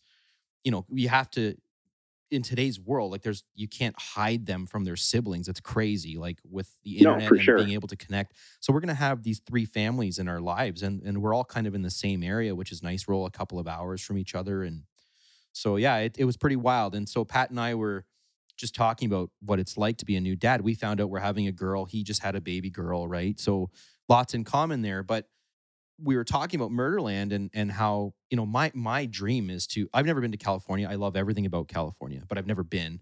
Yeah. Um. Of course, now I discover Murderland, and I've been trying to get those guys to set up a show so that I have an excuse to fly to LA to force my hand to go down there, check it out, check out the punk scene, see them play live because, like I said, they're one of my faves. And uh, so we were just chit chatting. But what I said to him was like, like you guys have this chemistry and you have you write such good songs and they have such fucking amazing energy and i don't think you guys get the recognition you deserve. Like there's bands on punk rock labels i won't name any any of these bands but i don't think they deserve to be on these labels. You know what i mean? Like Yeah. meanwhile No, a band I'm like murderland gets no attention from the local labels in la like Yeah. what the fuck's going on you know And I'm so glad that I don't know more about music labels because that would probably make me hate the scene Yeah. more of why that happens. Because I'm sure there's a reason why. Yeah. We just know it. That's Oh, yeah. probably good. well and and maybe it's motivation on the band's part too like you know mike mike obviously is the front man of murderland but he's he's busy him and poli have a family obviously they're taking care of adler and raising adler she's busy with the bomb pop or she was busy with the bomb pops for a number of years so tough to focus on murderland when you know your wife's in a pretty big fat wreck band and Yeah. you've got a kid and trying to trying to you know have another one too it's there's Yeah. And then you got Josh too, who's uh, out exactly. with them. And Yep. yeah. Yeah. So Yeah, it's it's tough, man. But but yeah, like it's amazing how just some bands that you love never seem to get the recognition that you deserve or that you think they deserve, I should say. But then other bands that you could give a shit less about and you're like, I don't really like this band, but everybody seems to like them. Like, what's the appeal here? why? Yeah, Why? yeah, Yeah. yeah. Um, so I don't know if you ever heard of the band Counterpunch. Yeah, yeah. those dudes out of Chicago. Yeah. Man, those guys are so fucking good and they're Yeah. so tight and their like harmonies are so fucking good. Yeah. And I just like want to see those guys like like why aren't they bigger? They should be bigger, Mhm. you know? Like Um, and I know they went out on tour with like Strung Out and Bomb Pops a couple years ago. Like Mhm. I'm I'm pretty good friends with those dudes. And Mm. I was like, man, like their music's so damn good. Yeah. People would listen to it, you know, Yep. and something weird about. And I'm in. I'm the same way. I'm not gonna lie. Like about listening to new music or Yes. like or like me telling you like oh my god you know who you should listen to? This band. And you'll be like yeah. And but then it just never you, you just don't think about it Yeah. again and you never hear it and yeah i don't know dude It- there are bands that like i hear a song like one song and i'm like holy shit i gotta get more on that train. And the next day i they're gone. They're out of my head. And then every once in a Yeah. while they'll it'll pop up somewhere i'll see the name again. Holy shit i forgot about those guys i gotta check them out. And then gone again right it's fucked Yeah. like as it's, i feel like the older you get the tougher it is to get into new bands but once you folk like you know now it's easy because you can add it to spotify right or whatever and then it just lives on your playlist and it pops up every now and then but at the same time, sometimes I also get just stuck listening to the song that I put on my playlist and I don't check out anymore, you know? yeah, And that's the world we're living in with this oversaturated social media, all these bands, Spotify are suggesting all this shit to you. And, you know, it's wild. and that's what it is too i think like everybody's just so fucking sick of people telling them what to do constantly on stuff dude Yeah. like you know like do this do this oh this is how you have to be this is how you have to be you have to listen to this be punk rock you have to listen to this Yeah. Yeah. you know stuff like that i think that it's kind of like people block it out now because they Yeah. you know it, Yeah. it's weird man it's a it's a weird weird time of life to be alive The internet has made everything anymore. very strange. You know what I mean? Because you and I are Yeah. old enough to remember a time when there was no internet and then the infancy of the internet and then what it's become, you know, in the last 20 years. Like, Yep. what a weird place we're in. You know what I mean? And what's it going to look like in 20 more years, you know? and and it's crazy because like with kids i have a 12 year old and a 9 year old Yeah. and they've always known the internet you know Yeah. so it's they they don't have any other time in life to compare what life was like without it Yeah. and how like the world was without it um, and i i'm going to tell you this right now i it's gonna suck man like in 10 years for you Oh, like yeah. after you have after you have your kid and your kid's like totally in the social media Yep. and 10 years from now you and i are even going to be grumpier about it and we're going to be like oh dude yeah I'm a pretty grumpy guy as it is. So I can just imagine when my daughter starts getting to those years where, you know, like she's going to be on Instagram posting. Well, if Instagram's still a thing, who knows what the next fucking thing will be? Uh, TikTok, who knows, right? But when she starts Yep. posting her own pictures and the boys start sniffing her, I'm going to be, I don't even know how I'm going to handle that. I'm fine. 12, I'm scared of that old, time. man 12 years old is the age that is it right there Yeah. man watch out for 12 I will It- enjoy the first 12 well, years then. please do enjoy it enjoy it as much as possible because Yeah. my son's nine and he's still awesome well my daughter's awesome too Well, not course, gonna say he's not awesome but but man is she a handful Yeah. she just hates everything and everyone and Yeah. her parents are super lame now Yeah. and it's it's sad it sucks because I, I always remember like like cherish those times like with your kids and like just like show them all that love Yeah. i i always told my daughter i was like one day you're not going to act like this towards me one day you're going to despise me one day you're going to be embarrassed of me. Yeah. dude it, it, i can't take her anywhere because she's like are you going with your hair like that like she she's absolutely like disgusted by me. Yeah. Yeah. and, and it happens. And you don't even have to do anything. No. She's like, uh, you brush your hair today. I brush my hair like once a week. Come on. the uh speaking of the fam you know we're, we're starting to like i said we're an hour and a half in now pretty much uh i want to talk about the the uh rad wagon and how you've been Yeah. what how did you guys decide to just pack up the whole fam and then just take these big long road trips and and what are they like for you guys like is it is it tough getting it done with two younger kids in tow Every single one has been awesome. Yeah. Like every, every road trip that we've taken, family has been great. Mm. Um, it, it, the big road trip started off in a rad wagon a couple of years ago. Well, we would go. Trying, I'm trying to think like what came first here. We took the kids down to Fest in Florida. We didn't take them to Fest. We had family like in Florida that we dropped them off. Oh, and that was kind of like probably the first road trip. Yeah. But they were really, really young then. But the, the big first, like, crazy road trip was the one out to California like two years ago or three years or however Mm. many years ago it was. Mm. Probably three because two years ago nobody was doing anything. Yeah. Um, and we just packed up. We took like two weeks, three weeks or something, and we made it. We had a destination for like Mountain City or Mount whatever California. Yeah. Anybody from California that listens is gonna be like, "Oh fuck that dude, he doesn't know." I don't think anyone's gonna blame you. like the big, yeah, wherever wherever the last Warped Tour, Ah, okay. that was our destination Right. and we just picked out places that we wanted to see along. And and it's always about showing showing the kids like what there is to offer on this earth. Like, Yeah. you know, you, we don't have to be stuck in Illinois with flat land and nothing going on and ugly landscape and asshole people that just care about themselves. Like, yeah. you want them to get a sense of of what's out there, what you can experience if Yeah. you just leave and and make yourself do it. So we would spend like a day here, a day there. Like we saw so much cool stuff, man. Oh yeah. you know, up to the Rocky Mountains, and then Grand Canyon, um, Canyonlands, Utah, California. Like stopped in LA for a few days when we stayed with Holly, and Mm, mm. went went up north to like San Francisco. Drove back out through Utah. There's like just such beautiful landscape everywhere. and Oh, just yeah. like being able to see stuff. We went to like Wyoming to like Yellowstone National Oh, wow. Park and and and the kids have loved it.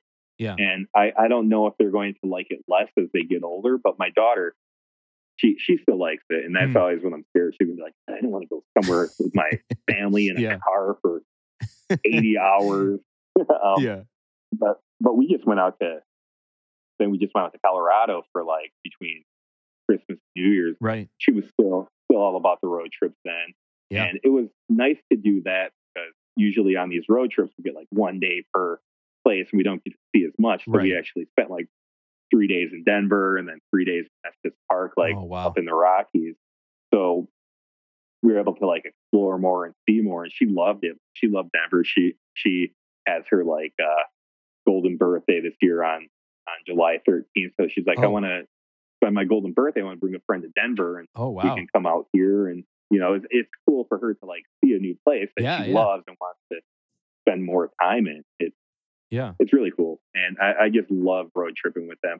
And I told them this year, like, any event that I do, I want them to be able to come with me. You know, That'd if they be can't, that's fine. Yeah. But I, I really want them to be able to like travel with me. Uh, because what I find is that I have somebody travel with me, and I miss my family. Yeah. I have a friend to hang out with or whatever. But I'm like, my family is missing seeing Yeah. what I'm seeing right now. You Right. know, and it would probably um, calm me down a little bit too. Because if I get away from my family, I go to Atlantic City, New Jersey, and I'm going to party. You know, Yeah, yeah. And drink for for 48 hours Yeah. straight. yeah. So you know, it would be nice to have them there to kind of like restrain me too, because I don't trust myself to not do it. So Yeah. Keep you in check a little bit. yeah, exactly. But but yeah, it's every everything's about being able to to show them what's out there. Yeah. Totally. So how long was the like? How long are the trips usually? Like how long the, the California one? How long did that take you to go all the way there and back? Um, I, I we did it over I think twenty days. We, Oh wow. Wow. it. Yeah, That's awesome. That's a hell of a trip. a, it's a long haul, dude. yeah. We uh this this last spring we actually went to Arizona. We drove to Arizona, Yeah. and that's because my grandma moved down there, and it was her 80th birthday. And my dad was like, "Hey, do you guys want to come down to Arizona? Um, we'll pay for your hotel, whatever." Sick. and like, hell yeah, dude, like a free road trip. They like paid some of my gas. They're like, we could either get you airfare or we can use the airfare for gas if you want to drive it. Right. Let's drive. I drove 22 hours straight to uh, to New Mexico. Uh, Santa Fe, New Mexico was Right. was the first time I stopped driving. We went to Santa Fe, New Mexico for a few days. Um, you know, explored there, and then went to Arizona, back up through like Moab, Utah, and it's there's just so much cool shit, man. And, and I hate being stuck here. Like me and my wife talk constantly about moving somewhere Yeah. more scenic. And Yeah. we were watching uh we were watching a Netflix documentary today called Murder Mountain. It's about like Northern California where they grow all the like legal weed. Yeah. Yeah. It's Yeah. like outlaws up there and stuff. yeah. Well, that does look beautiful. We can move to Murder Mountain. Like anything's better than where we're at. Like do you ever do you ever like despise where you live or anything or All is the- pretty cool all there? the time, man. Like my wife and I talk about that all the time. And the biggest fucking thing is that all of our families here. You know what I mean? It's Yep. it's so hard to uproot yourself. She works for for a, a big company. She works for a company called Stantec, which is like an engineering firm. It's like a worldwide engineering firm. She's in their Mhm. HR department there, and she can she could literally work. She works from home, so she could literally work from anywhere in the world and Anywhere. and not Yeah. change a thing about her job. Um, but for me, like like for the job that I do, and I'll tell you afterwards off off mic. I don't like saying it on mic, but like uh, you know, I, I work for a city. I work for a municipality, and it's it's hard to find those jobs unless you if you like if you go outside of your geographical area, it's tough to get back into that. And at 40, it's tough to to now consider a whole different career and change. You know what I mean? So hard. But we talk and- about it all the time. Like California, we would love to live in California, like a little some little sleepy town, like or not sleepy town, but like a town like Santa Ana, which is only like an hour from from LA, but is still Yeah. in that part of the world, or or like Utah or Arizona or somewhere where it's Mhm. warm all the time Yeah. and you know like it's summer all year round when i was a kid we went to florida a lot like we my dad had a friend a good friend that lived in florida in boca raton and we would take many trips and i spent about six months down there my dad went and worked in the states for about six months and we spent a christmas in florida in boca raton and just like I, I got up like I, I have these memories of that whole week leading up to christmas and new year's and stuff and swimming every morning like hmm literally out of bed, swim trunks on, in the pool. Like you can't do that shit here. it's impossible. No, man. And we have we have like Lake Michigan here, but you know I live pretty close to Lake Michigan, which is pretty much an ocean, but it's not an ocean. No, it's not the same. know, Yeah, it's not the same. no, it's not. And my daughter's like super like beach girl. Like we that was another road trip we took this year too. Was down to Florida. Yeah. and every day, man, just wanted to be on the beach and just like hanging out, Yeah. the ocean and stuff. yeah. And I mean, Illinois has Chicago, but I'm not really much of a city person Yeah. as Me neither. landscape, you know, Yep. like just beauty around me. That's Yep. that's what it's about. And I could too. I could bring Stupid Rad wherever. I could pack it up. Yeah. wherever, you know. hmm Uh, my wife could work from home and but like you said, you hit that like 40 and it's just such a hard thing to think about like actually like doing it. And especially so you're going to have a kid and if you were to do it like it would have to be like now because man Yep. once they start making their friends Yep. start their schools and their school districts like that's the hardest part Yeah. It's bringing yourself around to it but then when your kids love the people that they I know, know. I know. makes it the hardest part dude yeah I know. And and that's why like even we've even talked about just getting out of this city because the city we live in when she and I grew up in this city she's she's uh, almost 4 years older than I am but we both remember a time when uh, Cambridge which is where I live was was a lot smaller it felt like a small town you know what I mean and Mhm. it's not like that anymore it's just more and more people are moving here from what's called the greater Toronto area like all the all the stuff surrounding the big city and they're migrating this way because houses at a, at one time were much cheaper here than they were in, in Mississauga or Toronto, but you could still Yeah. work in those bigger cities and pay a way smaller mortgage and live here and, and do the 45 minute, one hour commute to work there and back, right? And now it's just starting to get overwhelmed with, you know, what I like big city folk or whatever, you know what I mean, moving down this way and buying up all the houses. And it's driven our values up. So we're like, hey, let's fuck off to another city, like half hour, 45 Yeah. minutes from here. And my wife's just like, no, all our family's here. If we move that much if we move that farther away, it's that much farther of a commute to see them. And, you know, I just, it's tough, you know? You just got to start hating your family, man, and your house. that's the out. That's the way to, that's the way to beat it. yeah, yeah, it is. You know, every every once in a while, you know, your family pisses you off, and you're Yeah. like, "Why the fuck are we here?" We always say it's for family, but fuck them. Yeah, you yeah. know, sorry, sorry, mom, if you're listening to this, you're cool. Dad, you won't listen to it, so fuck off.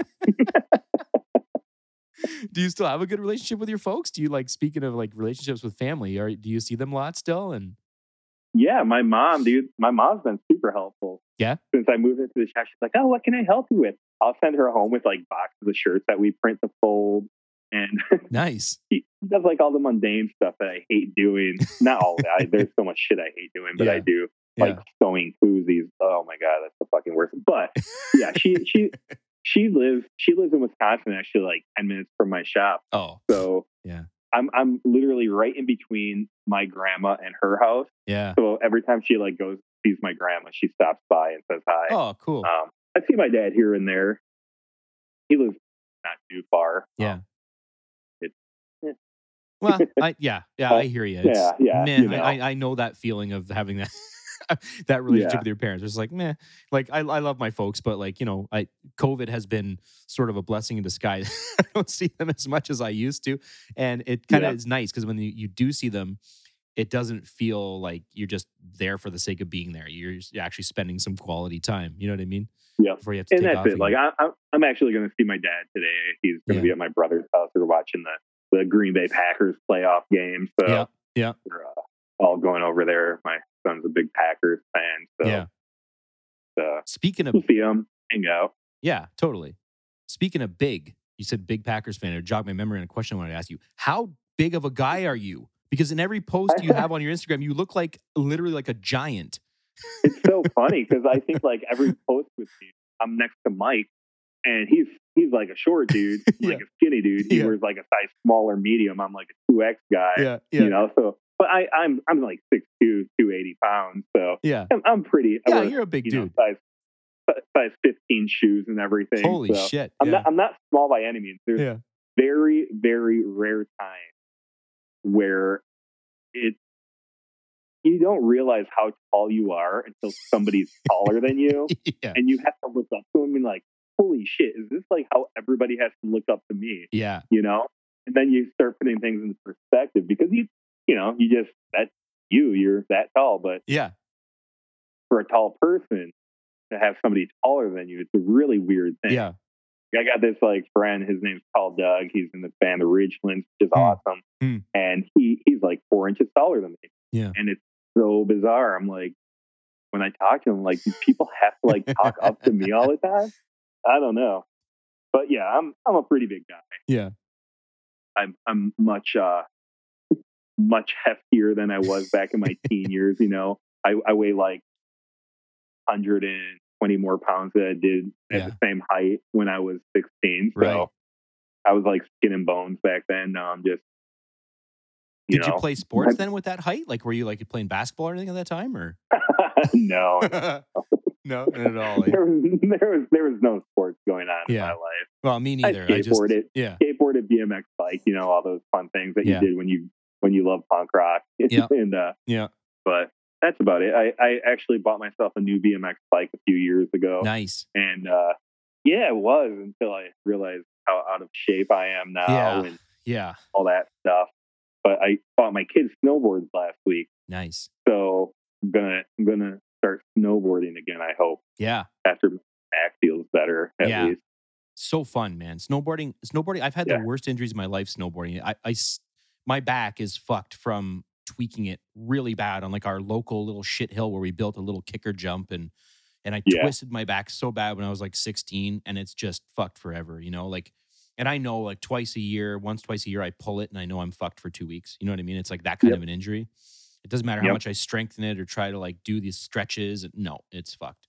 And uh and like yeah i wasn't a sports guy myself either but like those those more like quote unquote extreme sports you know what i mean like i was i did a Mhm. sport that is very obscure now but was pretty popular at the time which was like uh they call it like aggressive rollerblading like you know like basically like skateboarding yeah, style aggressive tricks. inline. Yeah, aggressive inline, right? And uh, Yeah. and I you know I loved that when I was a kid, and I still did it into my. I kind of lost touch with it, kind of like I did with punk, and then started doing it in my 30s again, and then fucked my knee up real bad, like blew out my ACL, and so that's the end of that. I know what happened. I know what happened there with the stop stopping with the inline and Yeah. stopping with the punk rock. Yeah. You listen to that Guttermouth song about inline skaters, and you were like, "Fuck punk rock, inline skating." I don't know which way to go. I'm supposed to fuck them both. there was so much hate. that song. no, but- no, but it doesn't surprise me because there was so much hate for it, even back then. Like we hung out with a lot of skateboarders because you know you're all in that same kind of community. Like even though they shit on you and joke joke about what your what's what type of wheels, form of wheels are under your feet, they they still had like a bad hate on for it because the whole industry was the skateboarding industry was terrified of the rollerblading industry because it was taking over. It's just like Yeah. just kind of in the similar way that they're scared of scootering now. Scooters. Yeah. Yeah, the scooter kids, man. Yeah, My man. kids are kids, whatever. Well, it, it's like it's the new thing. It's becomes what peop, what becomes popular, right? So And that's it. It becomes Yeah. popular, and you at least have to like respect people for their athletic abilities Yeah. on it. If nothing, you know, like yeah, totally. And I mean, like it, it was just funny how much hate there was for it. And then now, like it, it's during the pandemic, rollerblading and just rollerblading in general for fitness and shit made like a resurgence because people were just looking for Yeah. any fucking thing to do to keep themselves busy. And all of a sudden, our industry, and I say our industry, like the rollerblading industry, it's probably only like, you know, a million people worldwide roughly that do it now, right? Compared to like tens of millions back in the day. But um, it had this big influx of money. And so these companies have started to produce better products. And and I just wish I had the ability to still do it. And I don't. but speaking of like you said, you're gonna get back into snowboarding. My knee won't support snowboarding, I don't think, because I haven't had my ACL fixed. But I recently bought a longboard thinking, I'll just Yeah. get a longboard, cruise around. So it came just just after Christmas, and I went for it was dry here. There was no snow on the road. I took it out. I was out there for 10 minutes and I felt like I was gonna fucking die. I'm like, I am Yeah. so out of shape. It is unbelievable. Well, that's what you're saying with the bike, right? You feel so out of shape. yeah, because you try to like get that youthfulness back, Yeah. and you're like, oh, I remember I used to be able to like hit this jump and do a 360 off it on a bike. Let's try now at 120 more pounds than I was doing it back then. Yeah. And I, I fucked my ankle up so bad Oh, trying it. Like I could do a 180 still. What about a 360? No, can't do it. So so it would be interesting to see if I tried to like um, impress my kids or not when when they're learning snowboarding. Yeah. I, I need to like dial it back from what I want to do and what I can do to what I Right. think I can do. Yeah. You know, because I'll push myself to try to do this shit Yeah. because I very good at pushing myself to accomplish things that I want to Yeah. accomplish. Yeah. To prove points, especially to my kids who probably think I don't really know how to snowboard because they've never seen me do it. right. Um, I mean, who the hell knows? Maybe I can't anymore. I think you'll be okay with snowboarding as long as your joints are okay, like your your your knees and your ankles. You know what I mean? Like like I said, I have no ACL, so I can't even fathom snowboarding because your your feet are in the bindings. They're they're stuck in there. So if you twist, Yeah. there's no protecting your ank your your uh, knee at all, right? Like it's gonna oh yeah, you're gonna sure. it's gonna hurt. Like I'm gonna feel that It's if I gonna mess it up. Yeah. So Yeah. snowboarding for me is out, but for a guy like you, I'm sure you can do it. And if you if you actually like that's the thing that kept me uh fit when I was younger, were all these sports, right? Like my dad Yeah, always wanted me to be like a soccer player because like, you know, he's he's Portuguese, he's from Portugal, moved here when he was like, you know, young, like in his before he was like 10, I think they moved to Canada, but but you know, he's big into soccer and, you know, like he loves hockey as well, you know, being like growing up most of his life in Canada, he loves hockey and wanted me to play hockey and I just I wasn't interested, man. You know, it just wasn't my Yeah. thing. But that shit kept me fit, and I don't think they really realized that. They supported me and they bought me the shit that I wanted and the gear to to to stay in the sports that I wanted to do. But they, I think my dad especially always wanted me to play like a team sport, and it just wasn't my thing. You know? Yeah, exactly. I never got pushed to do anything in life, so it's uh, I got to I got to just like you know college college was for uh for rich people. It Yeah. never never never pushed on me. Never something that was an opportunity after high school, Yeah. which I didn't even finish either. But Yeah, you know, yeah, actually, when I met when I met my wife and started dating my wife, I like, oh yeah, I got to go to class or whatever. And I was going to like it was called pre adult high school diploma, Yeah. but she didn't know. I was like, oh, I got to go to class. I was like, I have to go to this one for this class and this one for for another class. And she's like, oh, and one was like a DUI class and one was a high school class at, at 21 years old. Yeah. I was, you know, she she found a real winner there. So. yeah. I, I didn't go to college either. I just and it's not that my parents didn't want me to go. They wanted me to go, but I just you're coming out of high school, you have no fucking idea what you want to do with your life. At least I didn't. You know, and and I had counselors saying, "Well, if you don't know what you want to do with your life, you should probably think about a trade." And I'm like, I don't want to be in a trade, but I also don't want to go to sit in a classroom for something that I may not even want to do with my life after I get out. Like, you know how many people I know Yeah. that went to college or university for like art degrees and they've got pretty high level art degrees. You know what they're doing now? A lot of them are painting houses. It's like, okay, Yeah. so you spent four, well, two years, three years, whatever the program was in a college or university, and now you're painting fucking houses. Like I could do that shit and without spending a dollar on college. You know what I mean? It just it just seemed like a waste of time for me, you know? And now I kind of wish that I had gone, thought about it more and had gone for Yeah. something. In, in know what I mean? hindsight, in hindsight, when you're like, yeah. man, I really wish I could like support my family better or something like that. You know, that's always the hope for Stupid Rad that it grows enough to be able to, and it is, you know, my Yeah. my nine to five or you Yeah. know twenty four seven hours, six, three hundred sixty five days a week. Mhm. Um, Mhm. Is and there's it's it's always like an influx. Like okay, cool, like finally made some money this week. I can pay myself a little bit, but it Yeah. hasn't been you know anything steady for me and Yeah. it's always the hope like you know it, it keeps building and if i stop taking these working capital loans maybe i won't have to pay them back Right. i'll Yeah. actually make some money and you know things go good enough to where you are optimistic and then there's times where you're Yeah. just like why am i doing this i Right. could go to mcdonald's i could work at mcdonald's and make more money than i make here Yeah. literally like But I it could, wouldn't be something you- you'd want to do. You know, it just no wouldn't. be. exactly yeah And you're on a good arc, man. like you're on a good Yeah. arc like from what i've seen like like like i said I, I always dive back as deep as i can into people's social media and kind of get a sense of of how these things have progressed whether it's a band or or a small business if i talk to someone who owns a small business and kind of see where they were at when they started and where they're at now and looking at yours you're definitely on this upward swing where you're getting more and more attention you're working with more bands and it seems like like your own products are taking off you put shit up and it's just gone you know what i mean like Yeah. you put stuff up for sale with the stupid rad is it scully you call that that Scully. Yeah. yeah. you put Scully on something and boom, it's all sold out. So that looks like to me, it looks like you're on a super arc. And I know nothing about fucking business. I know like who am I? But Me neither.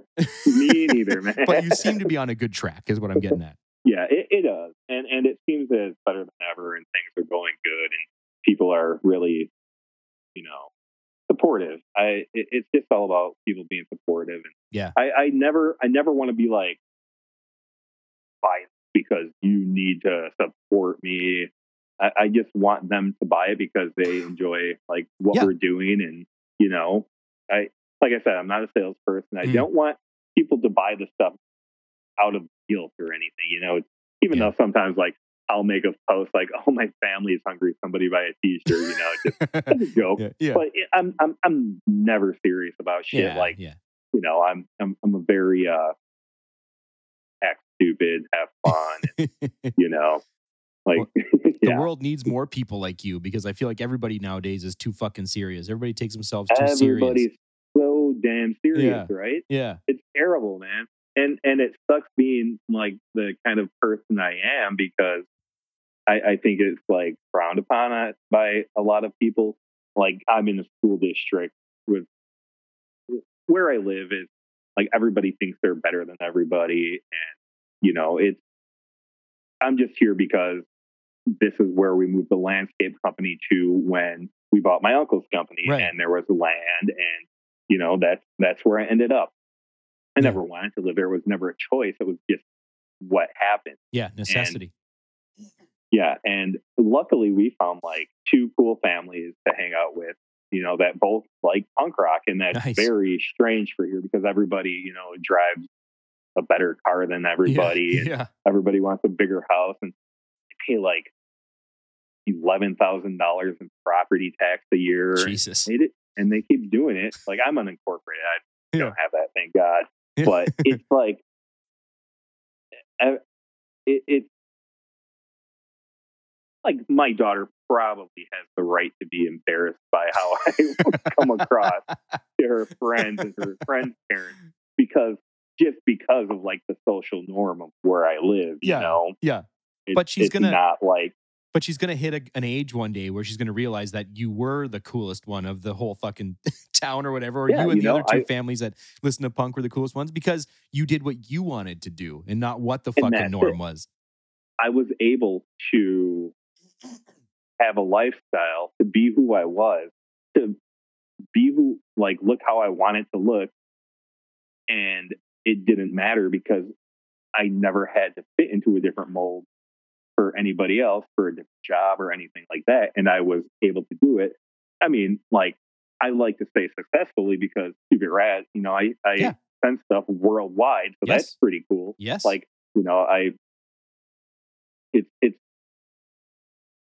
they don't know it but and i'm i'm not even gonna say because i feel like such a douche saying it but like people around the world know their dad and they Yeah, don't yeah. get that you don't. That doesn't I- make you sound like a douche at all. That is like it's it's an I, impressive I, I never thing. want to talk myself up you know it's I, I hate like trying to make myself sound cool because people know what stupid rad is you no, know but but that's not. I, Um, you're, I don't think that's what you're doing. I I think you definitely Okay. have earned that that uh, feeling of pride in in that in knowing that people around the world are buying your shit. That you're producing merch Yeah. for some of these bands that people that are huge that people really love and i think that's an accomplishment you should be proud of man and if you're if you're not maybe not as successful as you'd like to be yet i think i think you're fucking on the way man honestly thanks dude i appreciate that Bob. I think uh, I think that's a good place for us to stop, man. It's it's an hour. We're almost at two hours here, which is unbelievable. The time just flies when we do this, and I and I always it say really this. does. Man. Like I could Yeah. keep talking for like ever. I I don't. I never have anybody to talk to, so Well, I, I feel bad for the people who get stuck talking to me because then I just like let everything out because I literally like I talk to my wife for like five minutes about some Yeah. shit like okay you're boring. yeah, I would do this. the only person. I swear to God, I would do this for like, because I often like after we stopped, and I'm and I'm gonna do this with you. I'm gonna ask you to stick around while I you know do the wrap up, and then we'll have a little proper goodbye afterwards. And and I often after the fact talk to the guests for at least another half hour, 45 minutes, an hour sometimes, and I would make the episode longer. But I just feel like people out there have such a small fucking attention span to even have a two hour podcast. And a lot of guests are scared of that two hours. I say, listen, can you, can you, you know, can you please allot two hours at the least? Because it go everything goes by so quick and we have so many topics to cover. And they're often like, oh, well, Yeah. uh, I don't know if I can go that long. And then they end up talking to me for like 45 minutes after it's over because I've had to cut it off Sure. at two hours, you know? So um, that's the only reason I cut it off at two hours. And I think we're going to end it there. But but definitely don't go away. I definitely want to talk to you a little bit more and, and say a proper goodbye to you. But we Yeah. do have lots more to talk about, and I want to know what's happening in the future with Stupid Rad. So why don't you come back and do a part two at some point? I'll reach out to you down the road. Maybe it's I, six, I eight months, a year man. from now, and let's do another one.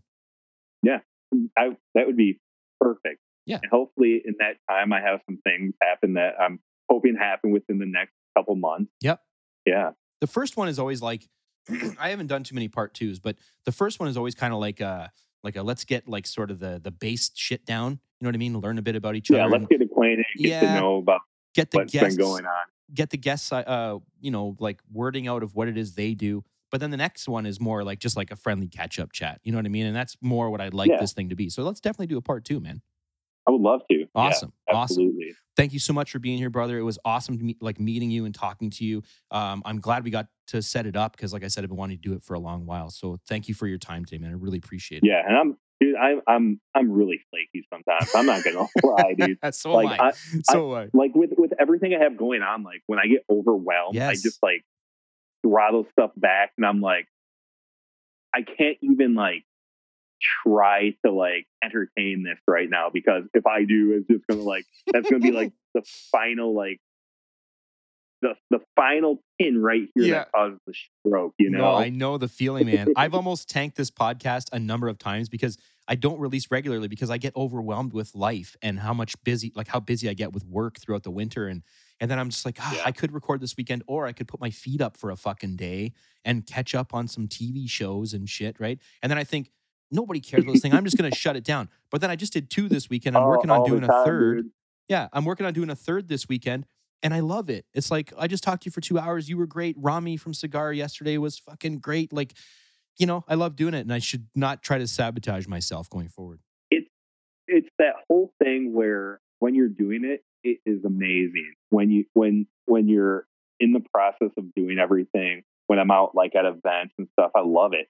But man, there's like those weeks that are slow, and you're just like, fuck this. like I I why am I doing this? I have to pay rent in this place now. I have Yeah. to, you know, like with all this overhead and Yeah. for what? you know, like for the stress. Like No, I'm, for your passion. I'm working For your is- passion. I know it is. It, it always, and but but it is. It, you know, you get you get those like super depressive bouts sometimes where it's like, this is stupid. Yeah. You know, Yeah. and because because you see it out of your own eyes, you don't see it out of other people's eyes. Yeah. If you don't have, and I think that's what helps, like going to events and like meeting people, meeting up with the people, and like going to festivals and having them come and talk to you. Like you get that sense of what you're doing matters again. Yeah. You know, Yeah. and and when you're talking to people, you get that sense like people are talking to me. This is awesome. You Yeah. know, like Yeah. Because w- when you're not doing it, you're just like, what the fuck am I doing? Yeah. Exactly. Exactly. And like, and I and I think about it. I often think about like, like, and again, I've said it a million times, but like Rami yesterday, like, uh, you know, he's an older guy. He's older than me, but he's making wicked punk rock music that I really respect in in the writing, uh, their writing process and how good their songs are. And when I first thought about reaching out to him, I got this excitement, like, what if he says yes? I get to ask him all these questions. I get to interact with him on like a level like we're kind of like friends. You know what I mean? And then Yep. then there's the anxiety of, oh shit, is he really going to be friendly or am I going to come across like a douche? Is he not going to like me? And then we just hit it off. And it's like, after I get off the call, Yeah. I'm like, my energy level is through the roof, man. Like I didn't go to bed till 2 a.m. last night. I was just fucking soaring. You know what I mean? Yeah, exactly. And, and, and even like doing this, like it it boosts my confidence, like that somebody cares enough to want to talk to me about this. Oh. Like it's awesome because, like I said, like this shit started from nothing, man. Yeah. Like and, and and I have no business dealing with the people I work with. like, and that's how I always feel. I'm like, I don't know how or why I do, Yeah. but I do. Yeah. And and I always tell people like, I have no business working with with Yeah. some of the bands I love. You know, like what the hell am I doing here? An- another another guy I know started like just like you did with a with a a button machine, and that's what he called his company, the Button Machine. And Yeah. uh, and now he does a lot of like um, custom like Toronto shirts. He lives in Toronto, but we don't say Toronto, right? We say Toronto. And so all of his shirts say T U R R O N O, Toronto, right? And so it's kind of taken off and it's become this thing. And he's and then he moved on to like just like you did, from buttons to shirts to postcard. He does a lot of postcards, like like really iconic spots in Toronto that maybe people wouldn't think of as being iconic spots. Like we had this weird kind of like store in Toronto called Honest Ed's, which was kind of like a like almost like a department store, but almost like a budget department store, sort of. Eh, probably butchering that, but um, but you get the idea, right? And like you know, Probably like, he- like our big lot here, yeah. kind of like the But this was just like that's a chain, right? This was like just one store called like Honest Ed's in Toronto, and it had like a Okay. really well lit up sign with all these like bulbs that flashed, and it was really cheesy, but it was really iconic for Toronto, right? yeah. And same with the Sky Dome. It's not called the Sky Dome anymore. It's called the Rogers Center, but he still says like he's got patches and pins that say "Home is where the dome is," and you know what I mean, things like that. yeah, So, uh, but like again, Sears Tower here. It's Yeah, exactly. Sears Tower anymore. Yeah, Exactly. But uh, you know, it's funny. Like again, like I, and I was going to do a podcast with him, and it kind of fell off the rails. But but I'm always enamored with these people that just chase a passion like that. Like you have. So you know, for you to say like, oh, you're you're surprised people want to talk to you. No, like you are doing something that most people don't get to do. You know what I mean? They don't get to chase a dream. They don't get to do something they like every day. And yeah, you're going to have busy days, and yeah, you're going to have stressful stressful months, but you're moving towards something I think that's going to be really good for you and your family in the future. And I wish you all the best, man. I really, I really, again, I really appreciate your time today. And I love talking to you. I think we hit it off famously. So yeah. This was great, man. Thank you so much. no problem at all. Don't go away. I want to say a proper goodbye to you, like I said. Um, that's it, everybody, for another episode of the I Got Asked podcast. Thank you for tuning in. If you're uh, an ongoing listener, um, if this is your first time listening, please uh, follow the show on Instagram and Facebook. Uh, I don't post as much to Facebook anymore, but but if you follow us on Instagram, uh, like the show wherever you listen to it, uh, rate and review the show wherever you listen to it. uh, hit the subscribe button for me. And if you have any uh, questions for me or if you want to give me any feedback, you can reach out at igapodcast at gmail.com. And I'll be happy to uh, go back and forth with you guys uh, on any topic you want. If you have ideas for the show or if you want to be a guest, uh, reach out to me and we'll go from there. All right, everybody. Thank you very much. We will uh, see you on the next one.